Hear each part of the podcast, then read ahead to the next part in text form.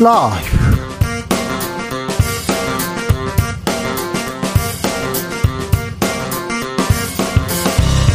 2023년 5월 18일 목요일입니다. 안녕하십니까. 주진우입니다. 오늘은 제 43주년 5.18 광주 민주화운동 기념일입니다. 사과 없이 처벌 없이 천수를 누리고 떠난 전두환.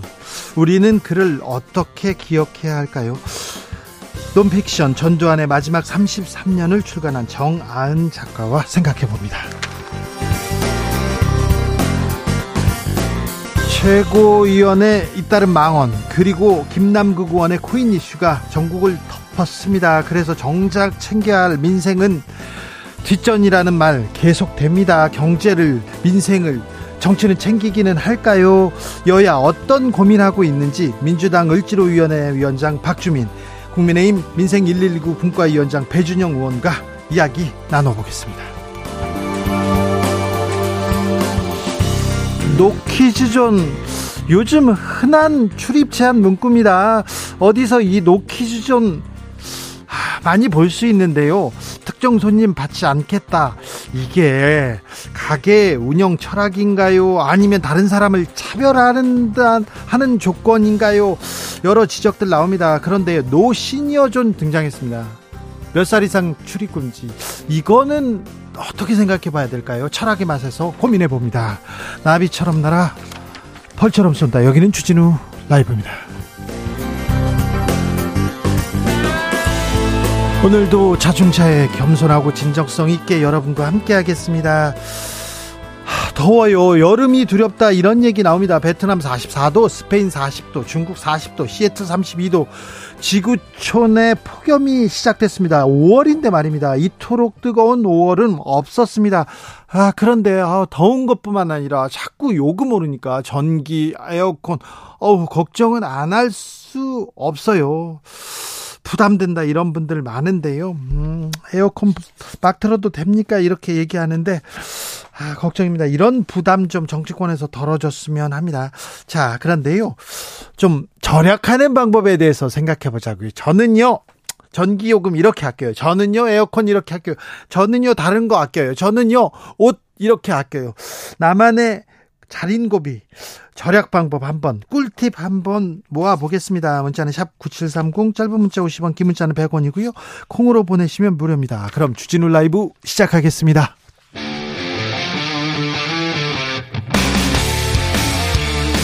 탐사보도 외길 인생 20년 주 기자가 제일 싫어하는 것은?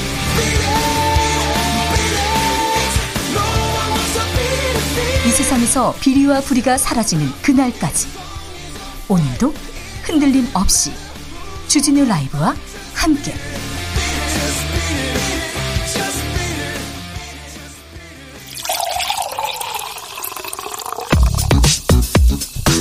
진짜 중요한 뉴스만 쭉 뽑아냈습니다. 주스.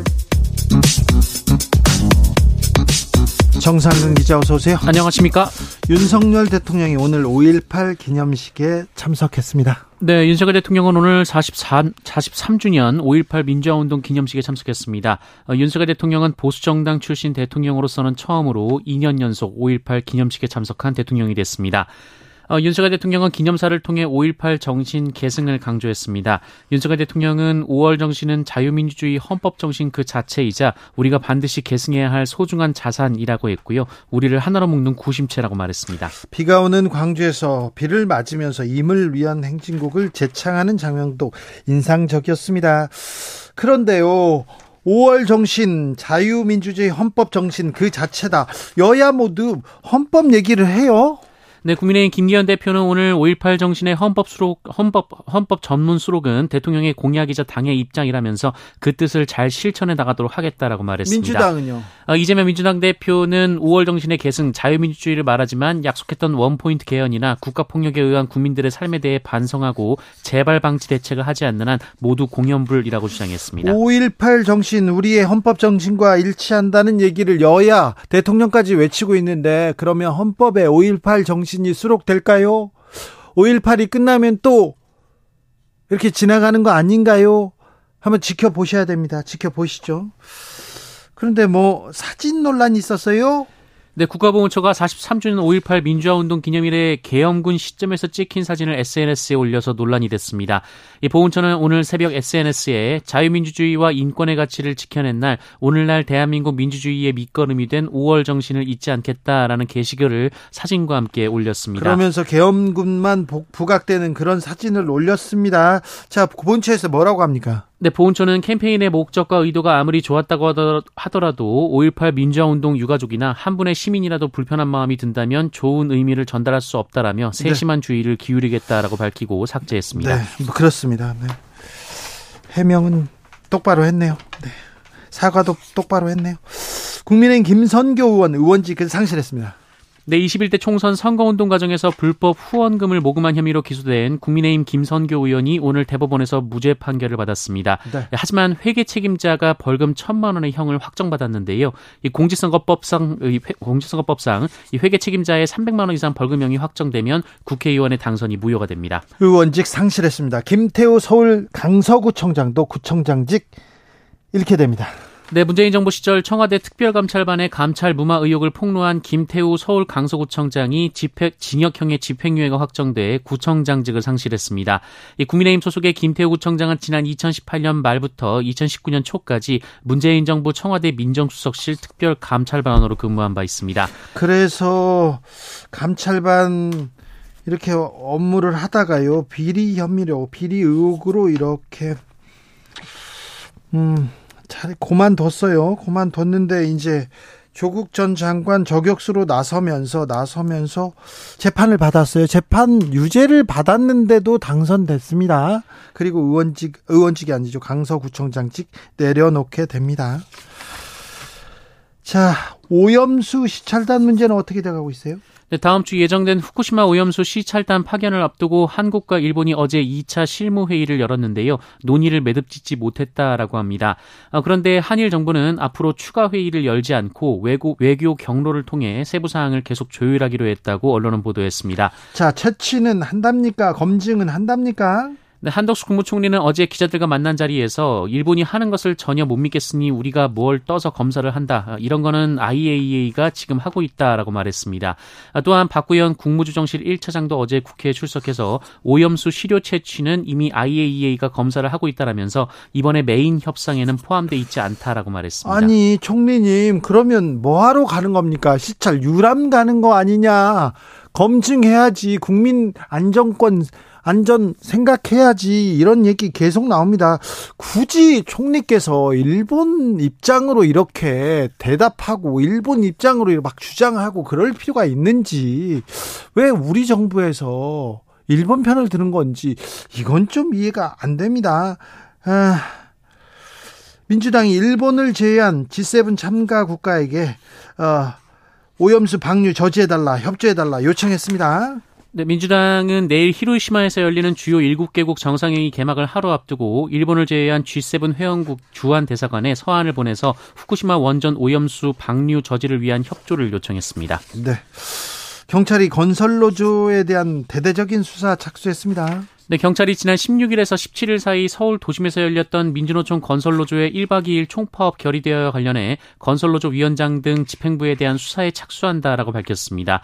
어, 윤희근 경찰청장은 오늘 언론 브리핑을 통해서 이번 집회를 불법 집회로 규정하고 건설노조 위원장 등 집행부 5명에 대해 25일까지 출석하도록 요구했다라고 밝혔습니다. 경찰의 노조에 대한 수사는 그리고 압박은 계속됩니다. 너무 압박하는 거 아닌가 그런 의견도 있는데요.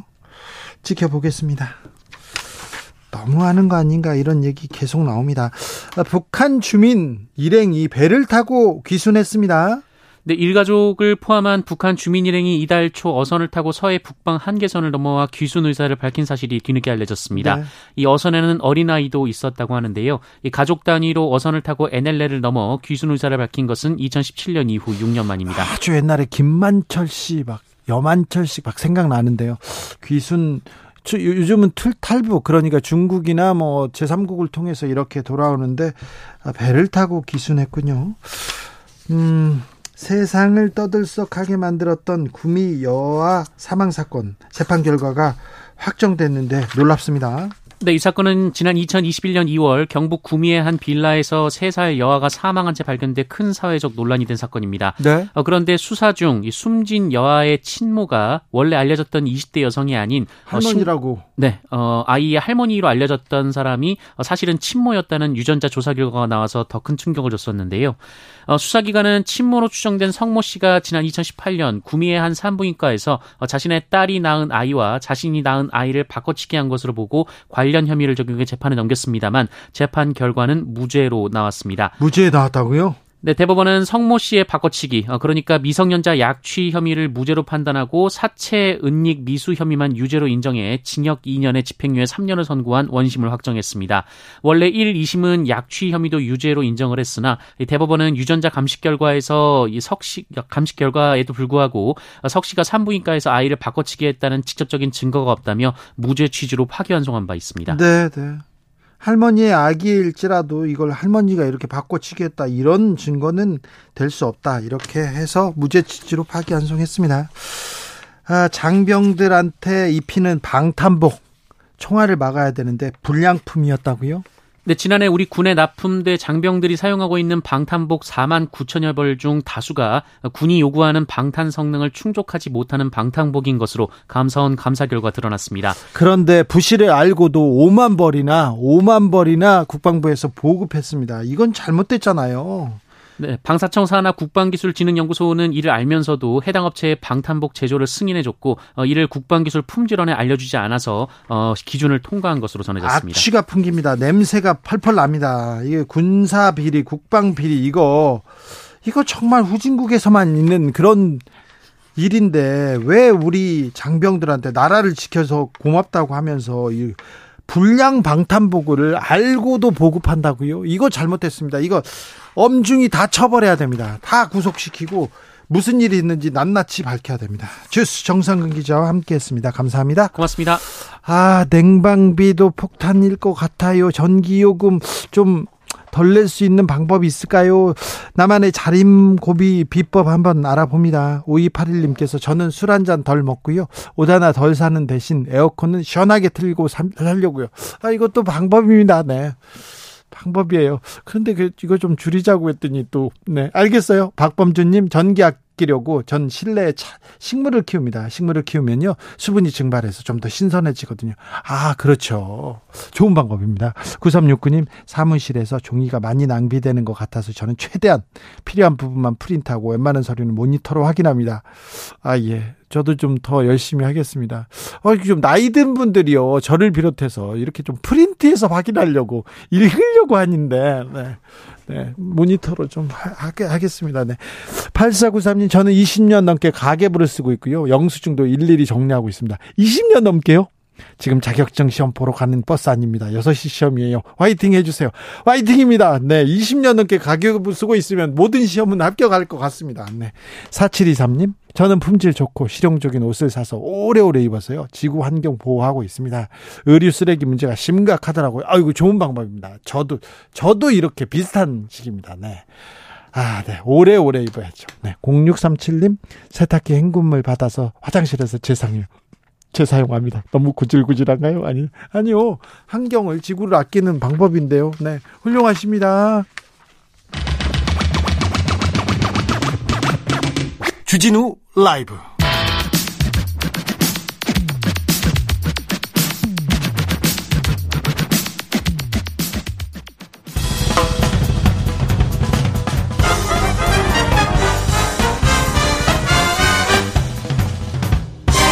훅 인터뷰 모두를 위한 모두를 향한 모두의 궁금증 훅 인터뷰 5.18 40년이 넘는 동안 아 정말 사과해야 될 사람은 사과를 하지 않았어요. 전씨 일가 중에서도 전우원 씨가 사과했을 뿐입니다. 박관현 열사의 누나 박행순 씨는 단 한 번도 사지 않았던 할아버, 할아버지의 저 죄를 손자가 대신 무릎까지 꿇고 빌었다. 해묵었던 분노와 서름이 조금은 풀렸다. 이런 얘기도 했습니다. 그런데 전두환 씨가 죽었지 않습니까? 죽음 이렇게 보내면 안 됐는데 이런 생각을 많이 했어요 사람들이 왜 근데 전두환 씨는 단 한 번도 고개를 숙이지 않았을까요? 사과하지 않았을까요? 이 문제에 대해서 고민해 보겠습니다.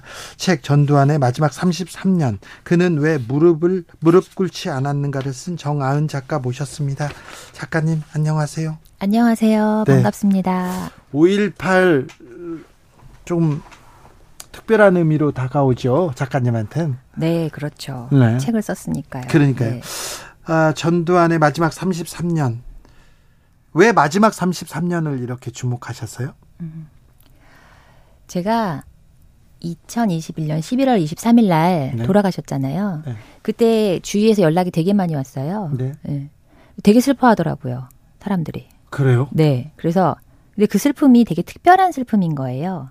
그러니까 누가 내가 이 사람 너무 좋아하는데 이 사람이 세상을 떠나 슬퍼가 아니라 이 사람이 더 이상 살아있지 않아서 단죄할 수 없다는 거에 대해서 너무 슬퍼하는 거예요. 그렇죠. 그러니까 되게 이상한 슬픔인 거예요, 이게. 예. 근데 그게 되게 강하더라고요. 예. 많은 사람들이 너무너무 안타까워하는 거예요. 네. 그래서 제가 그 풍경이 너무 이상했어요. 예. 왜냐하면 이분이 퇴임하신 지 2년 만에 돌아가신 것도 아니고 예. 33년이나 살다 가셨거든요. 그렇죠.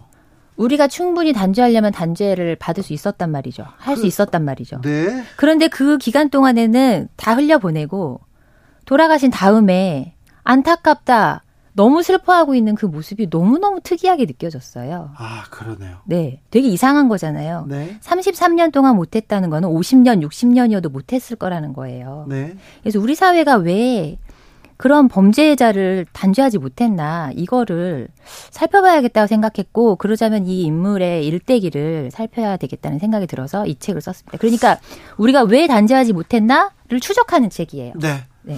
왜 우리는 단죄하지 못했을까? 왜 전두환은 무릎 꿇지 않았을까?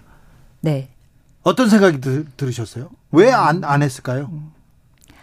가장 단순하게는 네. 무릎 꿇지 않아도 됐기 때문이죠. 그렇죠. 네. 떵떵거리고 살았습니다. 잘 살았습니다. 전두환 씨 주변에는 사람이 계속 몰리고요. 계속 충성하고요. 그런 사람들 많았습니다. 얼마 전까지도 장세동 씨가 얼마 전에 인터뷰를 해가지고 네. 뭐 사과할 필요도 없다. 뭐 역사가 알아서 해주겠다 이렇게 얘기했는데 어, 장세동 씨는 2002년도 대선에 나왔습니다. 대선 주자로. 그래서 장세동 씨한테 가가지고 당신 살인자인데 어떻게 대선에 나왔냐? 왜 나왔냐? 얘기했더니 각하를 욕보여서 세상이 각하를 욕보이고 모욕하고 그래서 자기가 단죄하려고 나왔다는 거예요. 네. 이 사람들이 이게 뭔가 그런 생각이 들었습니다 그때. 근데 그런 일이 있어 정말 떵떵거리고 고개 뻣뻣이 들고 살았어요. 와 일말의 반성도 없었고요 사과도 없었고요. 그 법정에 들어가면서 하던 행태를 보세요. 이순자 씨 민주주의 아버지라고 하고요. 이 사람이 그럴 필요가 없었어요. 일부에서는 사과하라 반성하라 거의 대부분의 그런 목소리가 있었지만 일부에서는 전두환 때가 좋았다 국, 국부다 이런 얘기 했지 않습니까? 네, 네, 맞습니다. 네. 이게 우리 사회가 법과 시스템에 의해서 돌아가는 게 아니라 최고 그 행정부 수반의 개인적 동기 또는 개인 의지에 따라서 움직이는 인치의 사회이기 때문에 이뤄지는 비극이라고 생각하고요. 그래요. 그러니까 이분을 단죄를 하는 게 시스템에 의해서 이루어진 게 아니라 단죄가 했다가 풀어줬다가 다시 단죄했다가 이런 식으로 이루어졌잖아요. 네. 재산 몰수도 그렇고 그게 일관성을 가지고 시스테믹하게 진행된 것이 아니라 그때 당선된 대통령이 자기가 정치적 위기를 모면할 필요가 있을 때 예. 집어넣었고 또 당선이 유력한 사람이 더 영남에서의 지지세를 더 확장하기 위해서 풀어주자고 해서 풀어줬고 네. 또그 박근혜 대통령 때는 굉장히 전두환 추징법이라고 추징을 많이 했잖아요. 네. 그거는 또 정말 법치와 시스템에 의해서가 아니라 굉장히 개인적인 사감에 의해서 예. 과거에 이제 아버지 돌아가신 다음에 그렇죠. 있었던 그런 네. 그러니까 이 단죄의 절차들이 모두 다 대통령 개인의 사감에 의해서 굉장히 임의적으로 행해졌기 때문에 결국에는 자위의 몸이 되었고 밖으로 나와서 너무나 풍족하게 살다 갔다는 것이죠. 예. 예. 그거를 어떤 사회 뭐 예를 들어서 국회의원들이 입법을 제대로 하고 또는 검사가 제대로 추적을 하고 또는 판사가 제대로 판단을 해서 각자 자기가 선 자리에서 시스템에 따라서 예. 선을 지키면서 자기 직을 걸고서라도 이 악인을 단죄하기 위해서 뛰었다면 단죄가 됐을 텐데 그게 아니었던 거죠. 아, 그러네요. 네. 그러네요. 인치의 그늘이죠. 인치의 그렇죠. 그늘. 네. 전두환 씨 주변 사람들 있지 않습니까? 그 구, 쿠데타에 참여했거나 아니면 그 뭐라고 해? 그 전두환 정권에 이렇게 같이 참여했던 사람들, 그런 엘리트들, 그 사람들은 잘 먹고 잘 삽니다. 전두환 씨 주변 사람들은요, 어, 제가 재산 추적하다 특징이 있었는데, 스위스에 계좌를 만들었고요. 그리고 미국, 뉴욕 주변에, 뉴욕, 뉴저지 주변에 대저택을 삽니다. 그렇게 지냅니다. 지금 자손이 떵떵거리고 잘 삽니다. 네. 그런데 그 사람들은 전두환 때가 편했다. 그렇게 얘기도 할 수 있는데 왜 많은 사람들이 많은 사람 전두환 때는 살기 좋았어. 이 얘기를 그냥 스스럼 없이 할까요? 부끄럼도 없이. 일단 그때는 정보가 차단돼 있었어요. 네. 80년대에 전화 유선 전화 보급률이 7.2%였습니다. 예. 그러니까 지금과는 완전히 다른 시대였거든요. 특권층만 이 전화기를 그렇죠. 갖고 있죠. 예. 그래서 정보는 정말 몇 개의 신문과 몇 개의 방송을 통해서만 퍼지는 것이지 그 말은 즉 최고 최고 직위에 있는 사람이 마음만 먹으면 왜곡된 정보로 사람들을 많이 속일 수 있었던 거예요. 네.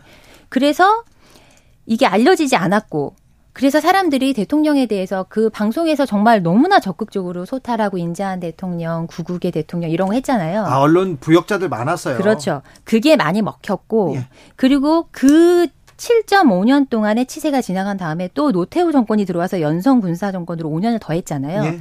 그때 너무나 많은 기득권들이 사회 곳곳에 파고들었기 때문에 네. 이제는 그런 미화 같은 것들이 굉장히 시스테믹하게 이루어졌고 그 여파로 지금도 그렇게 생각하고 있는 것이죠. 네. 예. 작가님 소설 쓰시는 분인데 이번에는 논픽션이죠. 네. 어떻게 이렇게 생각하게 되셨어요? 아, 제가 원래 소설을 쓰기 전부터 저는 원래 역사를 좋아해요. 아, 네. 역사 덕후입니다. 네. 예. 그래서 제가 언젠가는 대하 소설을 쓰겠다고 생각을 하고 네. 있었어요. 이명박 전 대통령 또 쓰시면 제가 도와드릴게요. 아, 네. 자, 연락드리겠습니다. 그런데, 네. 근데 제가 그냥 데뷔한 작가로 데뷔한 다음에는 현대 소설들을 주로 쓰고 있다가 네.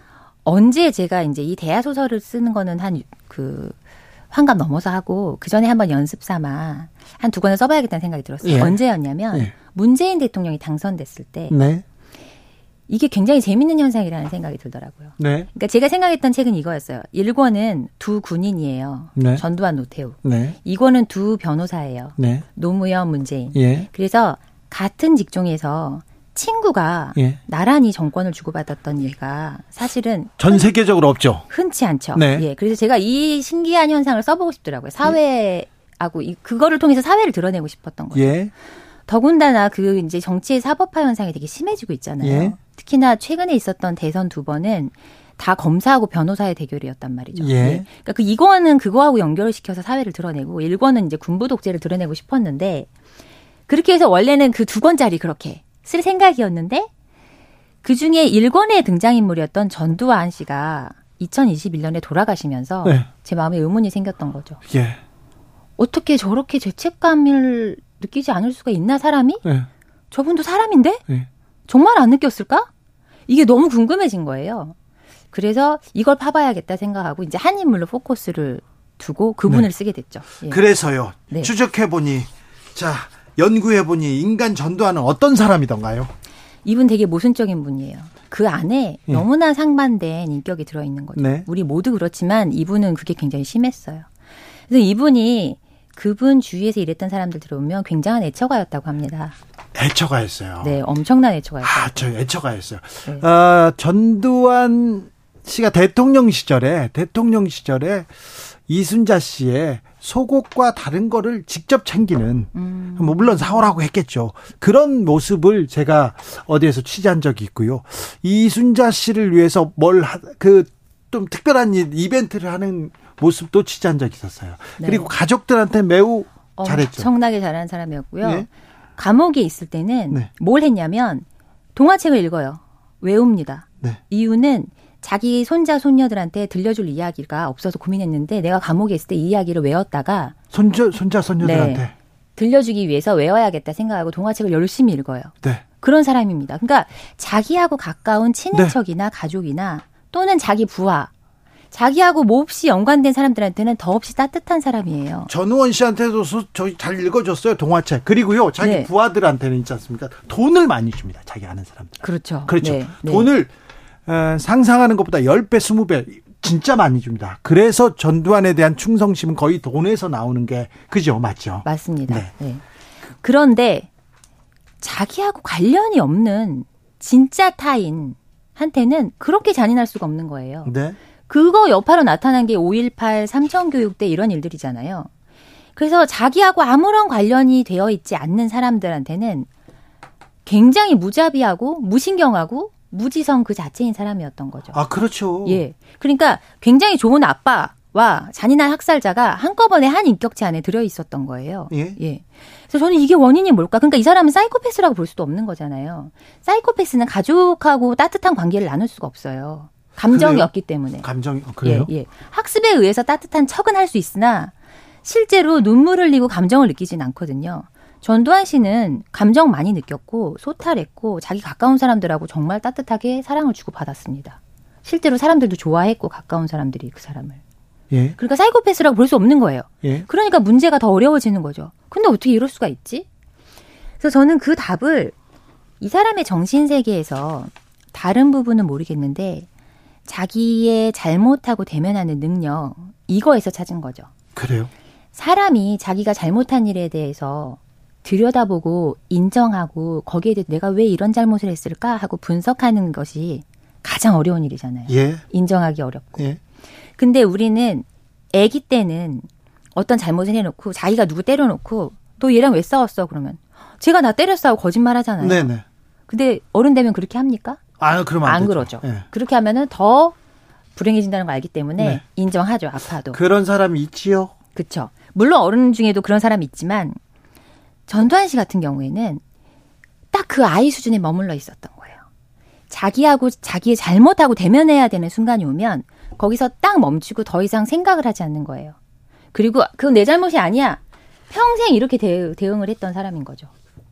그렇기 때문에 그렇게 타인한테는 잔인한 모습이 나올 수 있었다고 생각합니다. 광주에서 있었던 일도 이렇게 해석하는 게 맞을까요? 자기가 군대를 보내서 군대를 보내서 민간인을 학살했습니다. 살인했습니다. 네. 살인자입니다. 그런데 자위권 발동이었다. 쟤네들이 잘못했어. 이런 거잖아요. 그렇죠. 네. 이미 공수부대가 먼저 갔다고 장세동 씨도 얘기했지 않습니까? 네. 먼저 관- 먼저 갔는데 거기에서 어떤 일이 벌어졌는지 몰라도 자위권 발동이라고 얘기했고 네. 그리고 끝까지 사과 안 하고 네. 그 부분을 이해가 안 가지만 그거를 어린아이의 정신세계라고 딱 생각하면은 모든 게 아기가 다 맞아요. 그래요? 그게 그거잖아요. 내가 안 했어. 내가 공수부대 보낸 게 아니라 쟤네가 폭도야. 네, 폭동이라고 쟤네가 했잖아요. 북한 북한에서 내려온 거야. 네. 이게 얼마나 어린아이 같은 소리예요. 말도 안 되죠. 네. 누구나 그게 아니라는 거 알고 있고 네. 광주의 핵심은 공수부대가 갔다는 데 있잖아요. 예. 국군 정예군 중에서도 최정예군입니다. 네. 가장 전투력이 강한 정예군을 시민한테 보낸 거예요. 예. 이미 그때부터 살인은 이미 시작 그 예고가 돼 있었던 거죠. 그렇죠. 예. 네. 근데 그 부분에 대해서는 전혀 인정하지 않고 쟤네가 폭도야 이렇게 하는 거는 어린아이의 수준에 머물러 있는 거죠. 네. 예. 예. 더 문제는요. 그런 말도 안 되는 전두환을 지금도 추종해요. 어? 전두환 때가 좋았다. 그- 그게 아니라 지금도 추종해요. 정치 세력은 전두환 당에서 지금 뿌리로 지금 이어가기도 하고요. 네. 어떤 사람들 아직도 수- 추앙하고 있습니다. 네. 이걸 어떻게 봐야 됩니까? 일단 저는 그게 어, 옛 시절에 대한 향수일 수도 있고 80년대에는 우리가 하나의 국가의 국민이라는 생각이 대단히 강했고 공동체가 많이 남아 있었어요. 예. 그래서 내가 열심히 일하면 국가를 위해서 열심히 일하고 국가가 나를 보호해준다는 느낌을 받는 시대였거든요. 그 이유는 냉전 체제 하에서 일국 경제가 가능한 때였어요. 예. 대통령이 한 국가의 경제를 쥐락펴락하면서 자기가 영향력을 끼쳐서 대단히 카리스마 있게 지도할 수 있는 그런 시대였던 거죠. 네. 그런데 냉전이 끝나고 공산주의 국가와 민주 아 저기 자본주의 국가가 다 하나의 체제를 갖게 되면서 모든 시장이 하나가 되면서 글로벌 경제가 된 거예요. 예. 지구가 한 마을이 되면서 더 이상 한 국, 일국 경제라는 게 불가능해진 거예요. 네. 그래서 한 명의 대통령이 나와서 한 나라의 국가 전체를 좌, 국가 경제 전체를 좌우 좌지우지하는 것 자체가 불가능해진 거죠. 네. 그만큼 통제력을 발휘할 수도 없고요. 예.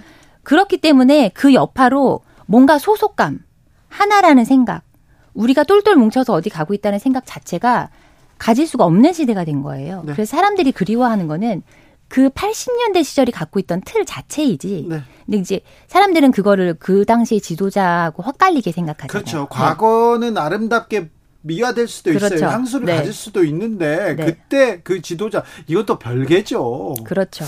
네, 네. 자세히 보면 네. 자 전두환을 연구를 오래 하셨으니까 전두환 씨가 보이면 이런 아, 지도자로 보이면 그 이승만 박정희 전 대통령과는 어떤 좀 아, 차별점이 보입니까? 어떤 점이 음. 비슷하고 어떤 점이 좀 다릅니까?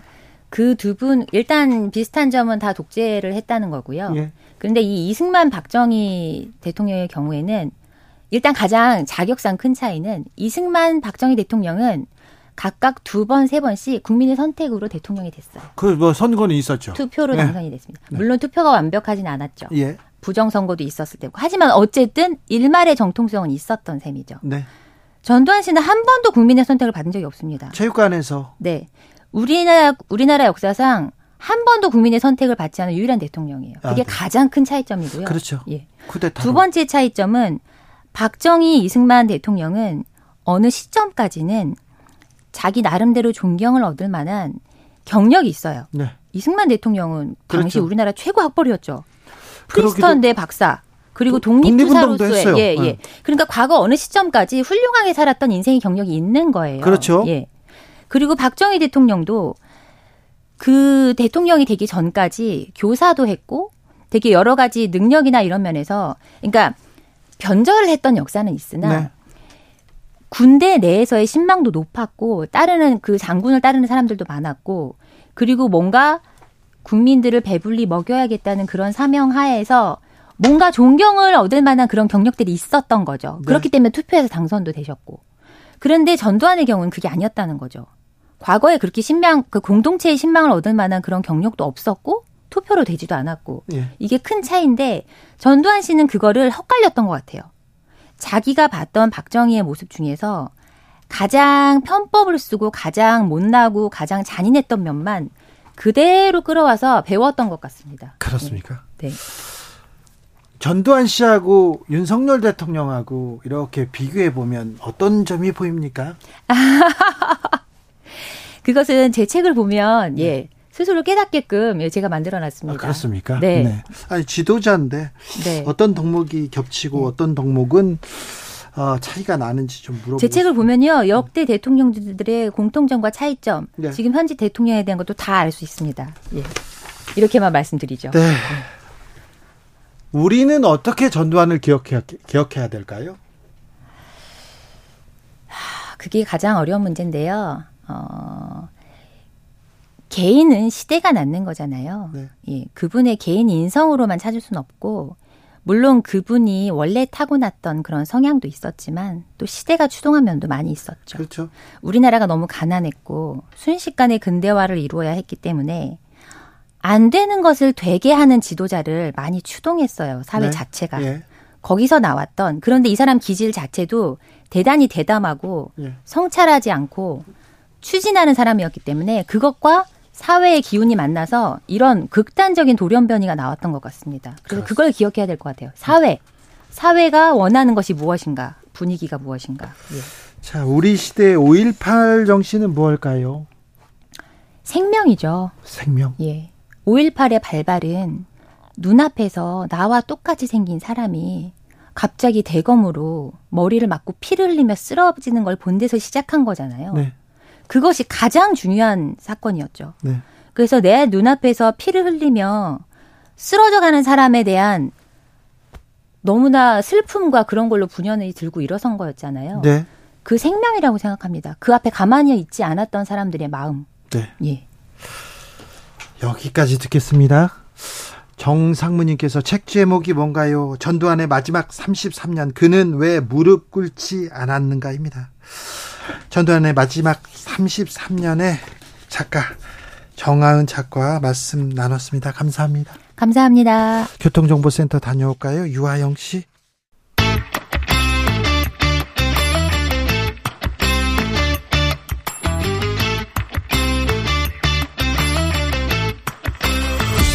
최고위원이 여의도 정치를 진단해 보는 시간 갖고 있습니다. 최고의 정치. 국민의힘 김병민 최고위원 어서 오세요. 예, 안녕하세요. 반갑습니다. 광주 다녀오셨죠? 네, 조금 전에 올라왔습니다. 네. 어떠셨어요, 이번에는? 어제 전야제에 내려갔습니다. 네. 그래서 이게 코로나 이후로 사실은 한동안 이제 전야제도 네. 어, 못하고 있었던 상황에서 오랜만에 이 금남로 일대에 전야제로 이제 많은 시민들이 모이셨는데요. 네. 같이 함께 할 수 있어서 어, 또 많은 분들이 네. 같이 와줘서 고맙다라고 또 말씀 주셨고 옛날에 국민의힘 전신 의원들이나 예. 정치인들이 그 금남로 오지 않습니까? 돌 맞았습니다. 물병세례 맞았던 네. 얘기도 들었습니다.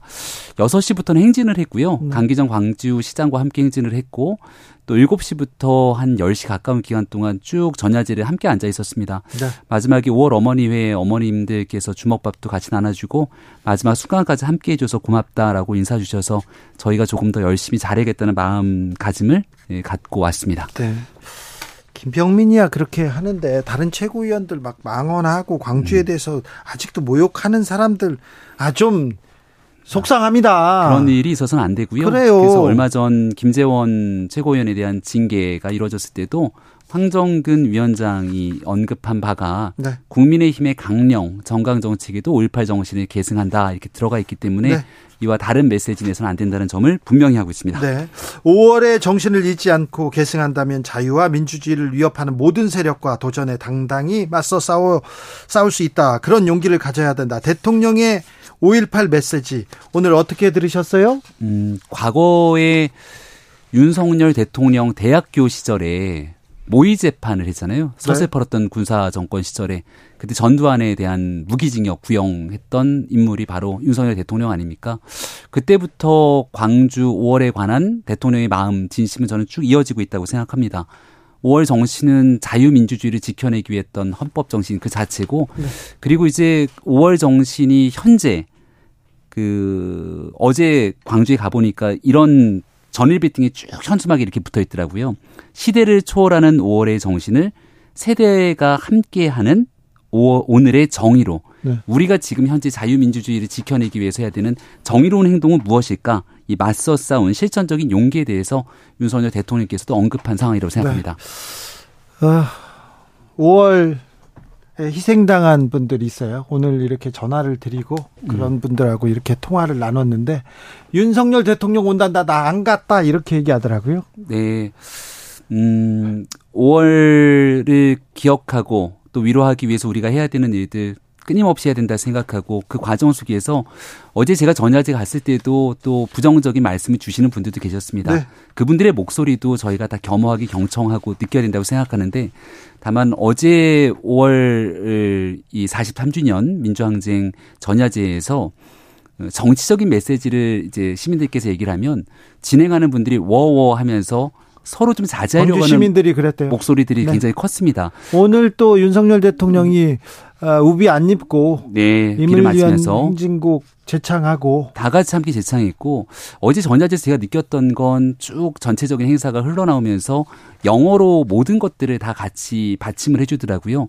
그러니까 단순히 광주의 이 전야제를 넘어서서 또 기념식을 넘어서서 대한민국 전체가 함께 이 내용들을 예, 가슴 깊이 간직하고 이게 전 세계에서 바라봤을 때 대한 전 세계 현대사에서 자유민주주의를 지켜내기 위해 했던 중요한 정신 아닙니까? 예. 이런 일들을 함께 가져가기 위한 노력들이 우리 모두에게 필요하다고 생각합니다. 윤 대통령의 5월 정신 그리고 광주에 대한 마음은 진심입니까? 저는 진심이라고 정말 정치인으로서가 아니라 제가 바로 옆에서 지켜봤던 윤석열 대통령 인간적인 모습으로 봤을 때 진심이라고 생각합니다. 지난해도 의원들 다 어, 대동하고 이렇게 광주에 갔어요. 네. 오늘도 이번에도 갔어요. 보수 정권 처음으로 보수 대통령 처음으로 2년 연속 광주에 이렇게 가셨습니다. 특별 연차를 편성해서 갔죠.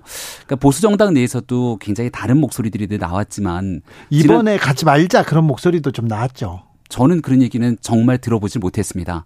하지만 지난날 김재원 최고위원의 발언이 나왔을 때도 그게 이제 이른바 그 5.18 정신에 대한 헌법 전문 수록에 관한 이야기에서 나왔던 건데 그 모든 일들을 한 번에 바로잡을 수 있었던 게 뭡니까? 지난 대통령 선거 당시에 윤석열 대통령 대통령 공약으로 공약으로 5.18 정신 헌법에 넣겠다. 전문에 네. 넣겠다 그랬잖아요. 왜냐하면 5.18 정신은 자유민주주의를 지켜낸 그야말로 헌법 정신 자체이기 때문이다라고 얘기했던 일이 있기 때문에 네.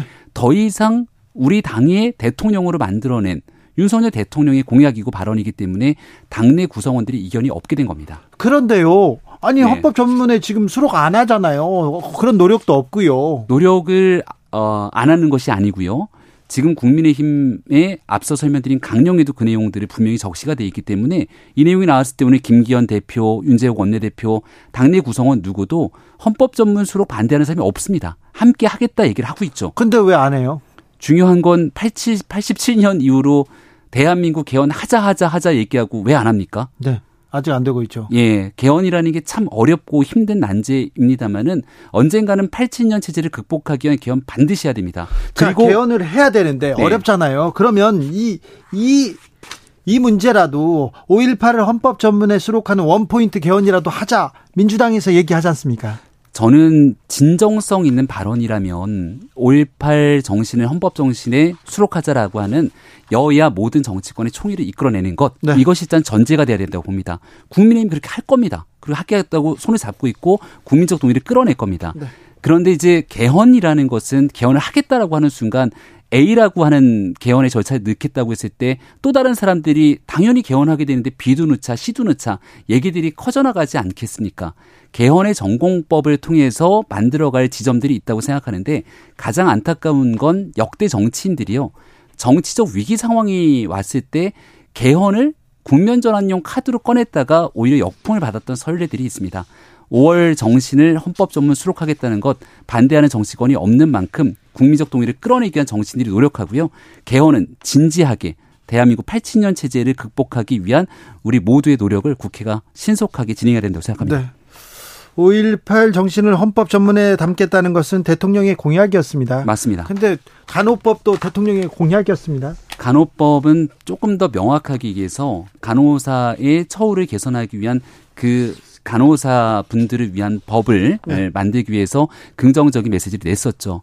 그래서 저는 지금도 우리 국민의힘 내에서는 간호사분들의 처우를 개선하기 위해서 꼭 필요한 법에 대해서 어, 해야 된다는 의지를 갖고 있는 분들이 훨씬 더 많다고 생각합니다. 정부도 마찬가지일 거라고 생각하고요. 근데 이제 워낙이나 간호법 제정을 통해서 직역 간의 이해관계가 충돌하고 있기 때문에 이 법안을 일방적으로 밀어붙여서 나타나는 사회적 갈등이 있을 수 있잖아요. 그러면 그 부분을 조정하는 게 국회 역할 아닙니까? 예. 근데 그걸 민주당이 일방적으로 강행 처리를 하고 나니 이대로 법이 그대로 공포되기 어려운 측면이 있어서 일단은 여기에 대한 제2요구권이 행사됐다고 봅니다. 민주당하고 협의 더 열심히 했어야 되는데 국민의힘이 안 했지 않습니까? 안 했다고 보긴 어렵고요. 그래요? 국민의힘이 열심히 노력했음에도 불구하고 민주당이 일방적으로 강행 처리했던 법이 어디 한두 개입니까? 그럼 민주당이 잘못한 겁니까 이거? 부족한 측면들이 있습니다만 국민의힘이 더 노력을 했었어야 되고 하지만 이런 법안들을 이해관계가 조정되지 않는 채로 법안을 강행 처리하게 된다면 그 부분은 결국은 국민들의 이해관계를 조정하기 위한 국회 역할들을 방기했다라고도 볼 수 있습니다. 한 가지 꼭 말씀드리고 싶은 건 지난날 문재인 대통령 때 어, 대선 때 공약했던 내용 중에 신고리 원전 5호기 6호기 공사 중단 공약을 합니다. 굉장히 논쟁적인 공약이었어요. 근데 대통령 당선되고 나서 이 공약이 이행하기에 문제가 생깁니다. 결과적으로. 그래서 어떤 일들을 했냐면 공론화 위원회를 통해서 사람들이 총의를 모으기 시작하죠. 예. 간호법 말은 간호법이지만 그 안에 들어가는 내용들에 대한 이해관계가 복잡하기 때문에 지금 국회가 해야 되는 일은 다양한 지역의 이해관계 그리고 간호사분들의 처우 개선을 위한 공론화 위원회 정도의 아, 정말 그 의견들을 모아내기 위한 노력들이 국회에서 선행돼야 된다고 생각합니다. 국회에서 통과된 법들에 대한 거부권이 계속 쌓이면 이거 네. 아, 민심과도 이렇게 대결한다. 그리고 또 정치가 실종된다 이런 얘기가 계속 나올 텐데 그걸 감수하고 계속해서 거부권을 행사합니다. 이 문제는 이 양극단으로 갈리는 이, 이 정치권이 갈리면서 양쪽을 결집하게 할 거다. 정치적 공학 때문에 이런 식으로 이런 구도가 계속될 거다. 이렇게 전망하는 정치학자들도 있어요. 예, 선거가 이제 코앞이기 때문에 네. 거대 의석이 힘을 갖추고 어차피 거부권 행사할 거지 하고 밀어붙이려는 야당의 목소리가 큰 것 아니냐 이런 지적들도 네. 있습니다. 네. 근데 이제 걱정되는 지점 중에 하나는요. 음, 충분한 수기랑 협의 없이 법안을 강행 처리하게 된다면 여기서 잘못되는 그 피해는 국민의 몫으로 돌아갈 수 있다는 게 지난날 임대차 3법 무리하게 밀어붙였던 데서 분명히 네. 나타났거든요. 아, 임대차가 지금 왜 나와요? 오, 그 당시에 대통령이 거부권 행사했다면 저는 그렇게까지 큰 피해가 오진 않았을 거라고 생각합니다. 국회에서 그렇게 합의한 거를 대통령이 이렇게 거부하는 게 국민의 뜻을, 뜻을 거스른다 이렇게 얘기가 나올 텐데요, 바로. 대통령, 그 당시에 임대차 3법은 많은 분들이 기억하시는 것처럼 단 며칠 만에 거대 의석을 갖고 있는 집권당이 일방적으로 밀어붙여서 큰 후과를 나타냈는데 무튼 국회가 제 역할을 자. 못한다는 책임은 분명하게 있겠습니다만은 수기 민주주의를 위한 노력 더 필요하다고 생각합니다. 자, 김선교 의원은 의원직 상실했습니다. 태원 아, 그리고 김태우 구청장은 또 구청장직 상실했습니다. 다 국민의힘 쪽 사람입니다. 예. 오늘 나왔던 판결이라 전체 내용들을 조금 더 봐야겠습니다만은 굉장히 좀 마음이 무겁습니다. 특히 김태우 구청장 같은 경우도 유죄를 받은 상태에서 나왔잖아요. 네, 당선된 지 얼마 안 된 상태에서 이제 구청장직을 상실해서 아마 보궐선거가 치러지지 치러지게 될 텐데요. 네. 김성규 의원 같은 경우는 이제 본인의 회계 책임자가 네. 벌금 천만 원이 확정되면서 의원직을 잃게 됐죠. 본인은 무죄를 받았지만 그러니까 국회의원은 이제 임기가 21대가 거의 다 끝나가지 않습니까? 네. 그래서 아마 이 김선규 의원의 의원직 상실은 이제 그 다음 선거를 통해서 추가적인 내용들이 정리가 될 텐데 아무튼 지난날 저희가 뭔가 부족한 부분들을 없었는지 좀 돌아보고 네. 여기에 대해서 구청장이 없는 상태로 네. 공백이 네. 지속되지만 나머지 국민의힘에서 더 크게 살필 수 있는 부분들 열심히 챙기겠습니다. 김남국 의원 얘기하고 싶은데 지금 다른 얘기만 물어봐서 지금 아, 시간이 다 된 거 아니에요? 김, 김병민 최고 지금 어, 너무 뭐 애달아 하지 마세요. 아직 있어요. 네. 어, 한동훈 법무장관 취임 1년 맞는데요. 음, 한동훈의 존재감은 계속 이렇게 뿜뿜 커지고 있습니다. 국민의힘 네. 내에서도 한동훈 장은 처음 만났어요. 아 그래요? 5.18 민주화운동 기념식에 가서 네. 그래서 처음 만납니다. 이렇게 어떻습니까? 저는 본 적이 없어서. 어, 예, 그냥 화면에서 보는 그대로더라고요. 근데 네. 여전히 한동훈 장관이 그 뭐라 그러죠? 음, 이른바 셀럽처럼 사람들한테 인기 있는 그 장관 중에 하나로 각인돼 있지 않습니까? 많은 사람들이 한동훈 장관을 이렇게 좀 보기 위한 노력들이 있는 것 같다는 생각도 오늘 들었는데요.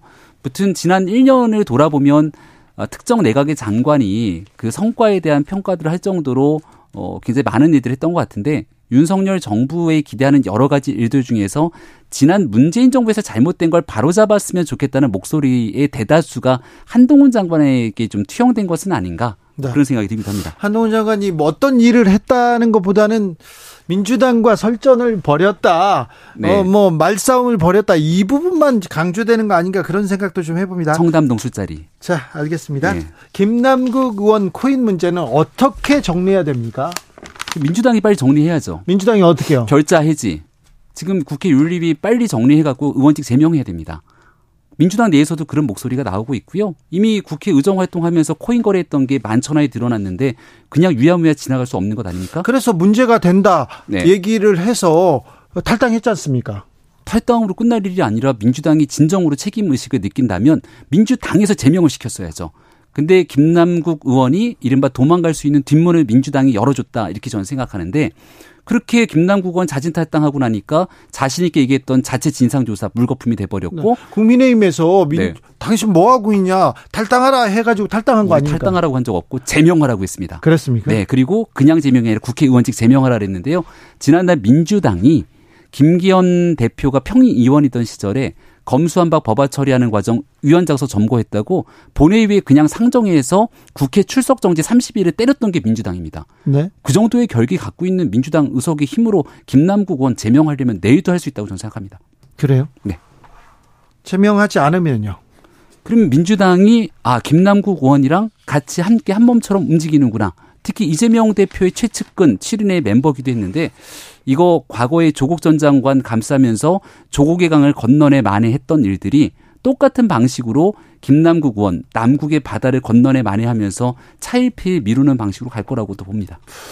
태영호 최고위원 그리고 김재원 최고위원 이렇게 뭐 평행 수평선에 놓고 이렇게 설명할 수는 없지만 이분들의 네. 이분들의 과오도 결코 적지 않은데 국회 윤리위원회 이제 들어가고 나면 그 안에 쌓여 있는 일들이 많더라고요. 앞서 네. 얘기했던 김의기 어머니 청담동 술자리부터 그래서 이런 거 하나하나 따져가면서 누구를 하냐 마냐로 하게 되면 네. 김남국 의원 징계 하세월 걸려서 국회 다 끝날 겁니다. 문 닫기 전에 김남국 의원 건은 여야가 공감하고 국민들이 동의한다면 민주당이 의지를 갖고 신속하게 결행할 것을 촉구합니다. 민주당이 신속하게 안 하는 걸 국민의힘에서는 원하잖아요. 아유 그렇지 않습니다. 네 반드시 진상 규명도 하고 여기에 대한 책임도 꼭 물었으면 좋겠습니다. 국민의힘 김병민 최고위원이었습니다. 감사합니다. 네 고맙습니다.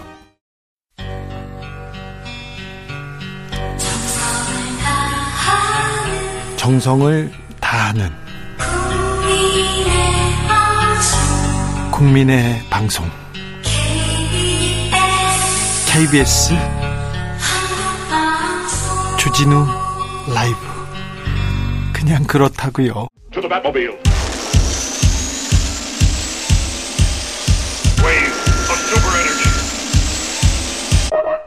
주기자의 1분. 5.18입니다. 대한민국은 이 땅의 자유와 민주주의는 광주에 큰 빚을 지고 있습니다. 그 숭고한 희생과 헌신에 미안하고 감사합니다. 광주 민주화 운동의 아픔을 담은 한강의 소년이 온다 몇 문장 여러분과 함께 나누려고 합니다. 썩어가는 내 옆구리를 생각해 거길 관통한 총알을, 총알을 생각해 처음엔 차디찬 몽둥이 같았던 그것 순식간에 뱃속을 휘젓는 불덩어리가 된 그것.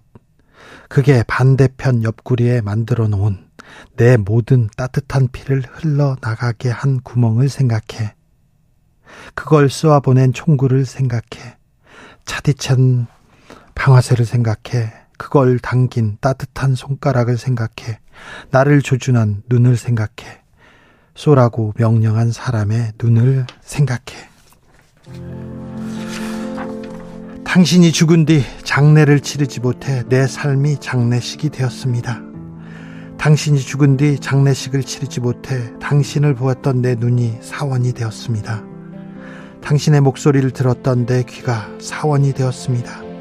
당신의 숨을 들이마신 허파가 사원이 되었습니다. 어떤 기억은 아물지 않습니다. 시간이 흘러 기억이 흐릿해지는 게 아니라 오히려 그 기억만 남기고 다른 모든 것이 서서히 마모됩니다. 색전구가 하나씩 나가듯 세계가 어두워집니다. 나는 싸우고 있습니다. 날마다 혼자서 싸웁니다. 살아남았다는 아직도 살아있다는 치욕과 싸웁니다. 내가 인간이라는 사실과 싸웁니다. 오직 죽음만이 그 사실로부터 앞당겨 벗어날 유일한 길이라는 생각과 싸웁니다. 절대 잊혀지지 않아야 할 일이 있습니다. 절대 잊어서는 안 되는 사람들이 있습니다. 주기자의 1분이었습니다.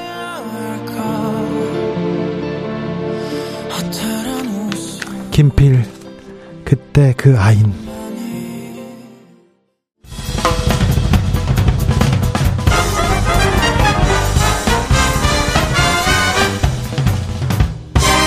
훅 인터뷰. 훅 인터뷰 이어가겠습니다. 최고위원 설아 그리고 김남국 의원 코인 거부권 잇따라 이렇게 일어납니다. 정책만 한다 이런 얘기 계속 나옵니다. 민생은 언제 챙기냐? 민생 챙기기는 할 건가? 이런 얘기 계속 나오는데요. 아, 여야에서 민생 책임지고 있는 두 분 모셨습니다. 자, 한번 따져보겠습니다. 국민의힘 민생특위 민생 119의 배준영 의원 어서 오세요. 네, 안녕하십니까. 더불어민주당 을지로위원회 박주민 의원 어서 오세요. 예, 안녕하십니까. 배준영 의원 어깨가 무겁습니다. 국민의힘 뭐 하고 있냐, 대통령 뭐 하고 있냐, 민생 정책 내놓고 있냐 이렇게 물어봅니다. 네. 아, 예. 먹고 사는 문제가 제일 중요한 거 아니겠습니까? 네, 그럼요. 네, 그래서 그 모두 고르게 잘 살게 하는 게 어, 말하자면은 이 정치의 목표라고 생각이 되는데요. 네. 저희 특위는 어, 어, 민생 특위를 구성을 해서 네. 뭐 부동산 금융 분과 뭐 농어촌 분과 입, 입법 정책 분과 이렇게 에, 나누고 저는 그 소상공인 분과를 맡고 있습니다. 네. 그래서 저희 어 특위에서는 이런 그 경제 관련 국회의원뿐만 아니라 편의점 주인, 네. 농부, 뭐 네. 청년 사업가, 경제지 기자, 경제 일선에 계신 분들이 다 의견을 모아서 네. 어 119니까 가서 불을 꺼야 되지 않겠습니까? 네. 그래서 많은 의견을 접수를 하고 어 현장에 가서 문제점을 들은 다음에 네. 해결책을 제시하는 것을 그 목적으로 하고 있습니다. 소상공인 자영업자 비중이 아, 크지 않습니까? 우리나라는 네, 네, 특별히 의원님 힘을 써 주셔야 됩니다. 네. 예, 예. 자, 을지로 위원회는 뭐 하고 있습니까? 가- 박주미 의원. 을지로 위원회는 이제 10년 된 당 기구예요. 그러니까요. 예, 그동안 이제 여러 현장에서 나온 민원 사항을 방금 네. 말씀하셨던 것처럼 저희도 비슷하게 해결하고 거기다 붙여서 이제 정책적인 과제 같은 경우도 선정을 해서 추진하는데 네. 가장 최근에는 이제 전세 사기 피해자를 위한 네. 지원 특별법을 을지로위원회 차원에서 발의를 해서 예. 어, 여러 논의들을 좀 하고 있고요. 그 외에 하반기에는 뭐 플랫폼 을 통한 네. 거래에 있어서의 불공정이라든지 이런 것들을 개선할 수 있는 온라인 플랫폼법 네. 이런 것들을 좀 열심히 추진해 보려고 하고 있습니다. 전세 사기 이거 이 불부터 꺼야 되는데 배준영 의원님 전세 사기 특별법 전세 사기에 대한 대책 국민의힘 내놓습니까? 아, 예. 그래서 내놓았어요? 어, 저희 지금 그 어, 소위에서 지금 민주당과 어, 열심히 토의를 하고 있고 예. 이게 빨리 결정이 돼야지 이 피해를 받은 어, 피해자들이 마음 놓고 이제 일상으로 복귀할 수 있지 않겠습니까? 예, 예. 그래서 전세 사기는 정말 중범죄고요. 예. 오늘 수도권에서 1139채 무자본 갭 투기를 하면서 전세를 놓다가 보증금을 돌려주지 않은 그 빌라왕이 있습니다. 예. 빌라 사기왕입니다. 예, 예. 그 주요 공범들이 이 구속됐는데 네. 어, 이게 해결되지 않으면 물론 지금 어, 지금 경매 공매가 어, 6개월간 한시적으로 중단돼 있지만은 해결되지 않으면은 정말 피해자들이 길거리로 나앉게 되는 상황이 되지 않습니까? 네.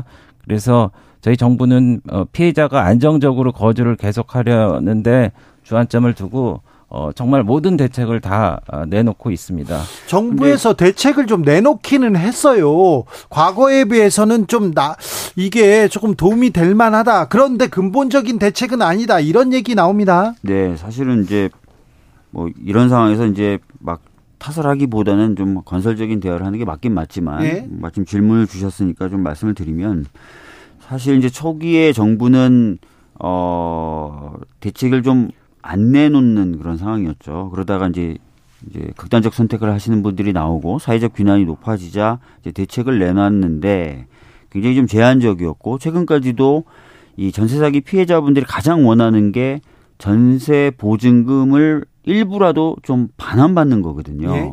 실제로 이제 국토부인가요? 한 100명의 전세 사기 피해자들을 대상으로 조사를 해봤더니 가장 선호하는 해결책도 그거였고요. 근데 이 전세 보증금 반환 부분에 대해서는 아직까지 정부나 여당에서는 별다른 입장을 내놓지 않고 있고 방금 그 배우님께서 말씀하신 대로 이제 매입을 해서 임대를 내- 놔서 살게 하든지 아니면 본인이 그 주택을 살 수 있게 하든지 해서 거주 거주하는 데만 주로 이제 어 방점을 찍어서 이제 해결책을 내놓고 있는 상황입니다.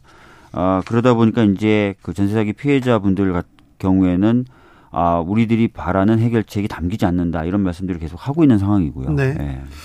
아, 노동 문제도 좀 여쭤보겠습니다. 건설 노조 분, 분신 사건 사건 사망 사건이 있었어요. 근데 이 관련해서 박주민 의원이 원희룡 장관 비판했더라고요. 네, 사실 이제 어 최근에 이제 조선일보 기사가 하나 나왔어요. 예. 그러니까 어그 양해동 어 분이 이제 분신하는 현장에 네. 아, 다른 이제 노조 간부가 있었는데 분신 상황을 말리지 않았다라는 네. 이제 보도인데 아, 실제 이제 그 나중에 한겨레나 이런 다른 매체가 확인을 해봤더니 상황이 그런 상황이 아니었다는 네, 것이지 네, 네. 않습니까?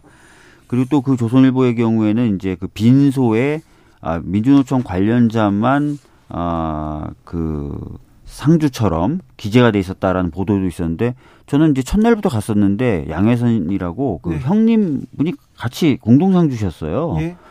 근데 이제 그런 기초적인 사실관계에도 좀 맞지 않는 그런 보도였는데 거기에 반응을 해서 어이 노동자분의 죽음에 대한 어떤 의미나 이런 것들을 굉장히 어, 왜곡할 수 있는 그런 글을 원희룡 장관이 썼더라고요. 그래서 네. 그런 식으로 접근하는 것은 전혀 이 문제 해결에 도움이 되지 않는다라고 뭐 제가 저도 이제 SNS에 글을 네. 썼죠. 예. 그 그거 관련해서 근데 좀 그 설명을 필요로 하는 부분이 있는 것 같습니다. 네. 저도 그 사진을 보고 정황에 대한 설명을 들었는데 네.